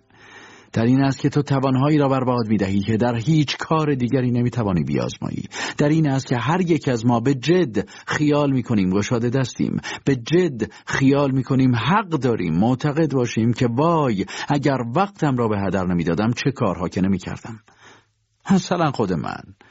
زمانی که صورت موهوم نخستین عشقم به قدر لحظه ای پیش نظرم ظاهر شد و جز آهی از سینهام بیرون نکشید و بیش از احساس مبهم اندوهی در دلم پدید نیاورد چه امیدی در دل می پروردم و انتظار کدام آینده درخشان را داشتم. از این امیدهای رنگین کدام یک تحقق یافت؟ امروز که پرده شام کم کم بر افق زندگیم میافتد چه چیز خورمتر و دلفروزتر از یاد آن باران تند و زود گذر بامداد بهارم برایم مانده است. ولی من با بیانصافی تهمت بار خود می‌کنم. در همان ایام نیز در آن صبح سبکسری به آوای غمانگیزی که مرا می‌خواند بر آن ندای شکوهمندی که از آن سوی گور به من می‌رسید گوش نبسته بودم. به یاد دارم که چند روز بعد از شنیدن خبر درگذشت زینایدا در احتضار پیر زالبی چیزی که در همسایگی ما میزیست با اشتیاقی مقاومت ناپذیر حضور یافتم. بر تخته سختی که بسترش بود زیر جنده هایی که روی اندازش بود سر بر کیسه زمختی نهاده افتاده به مرگ سخت و دردناکی جان سپرد. سراسر عمر را در جنگی تلخ با فلاکت همه روزی گذرانده رنگ شادمانی ندیده و قطره شهت نیک وقتی نچشیده بود. چطور ممکن بود از مرگ که برایش نبید آزادی و آرامش بود شاد نباشد؟ با این حال تا کالبد سال خوردهش همچنان در پایداری سماجت میبرزید و تا سینه دردمندش هنوز زیر آن دست یخفشان همچنان حرکتی رنجبار داشت تا با پسین نفس سینهش را ترک نکرد و کالبدش از آخرین رمق خالی نشد خاج می‌کشید و آهسته استقاسه می‌کرد که خدایا از بار گناه آزادم کن. و فقط چون آخرین برق ضعیف آگاهی در دیدگانش خاموش شد آثار ترس و حیبت پایان کار در آنها از میان رفت. آنجا بر بالین آن پیرزار مسکین بود که بابت عافیت روح زینایدا وحشت در دلم افتاد و دلم خواست که برای روح او و پدرم و نیز خودم دعا کنم.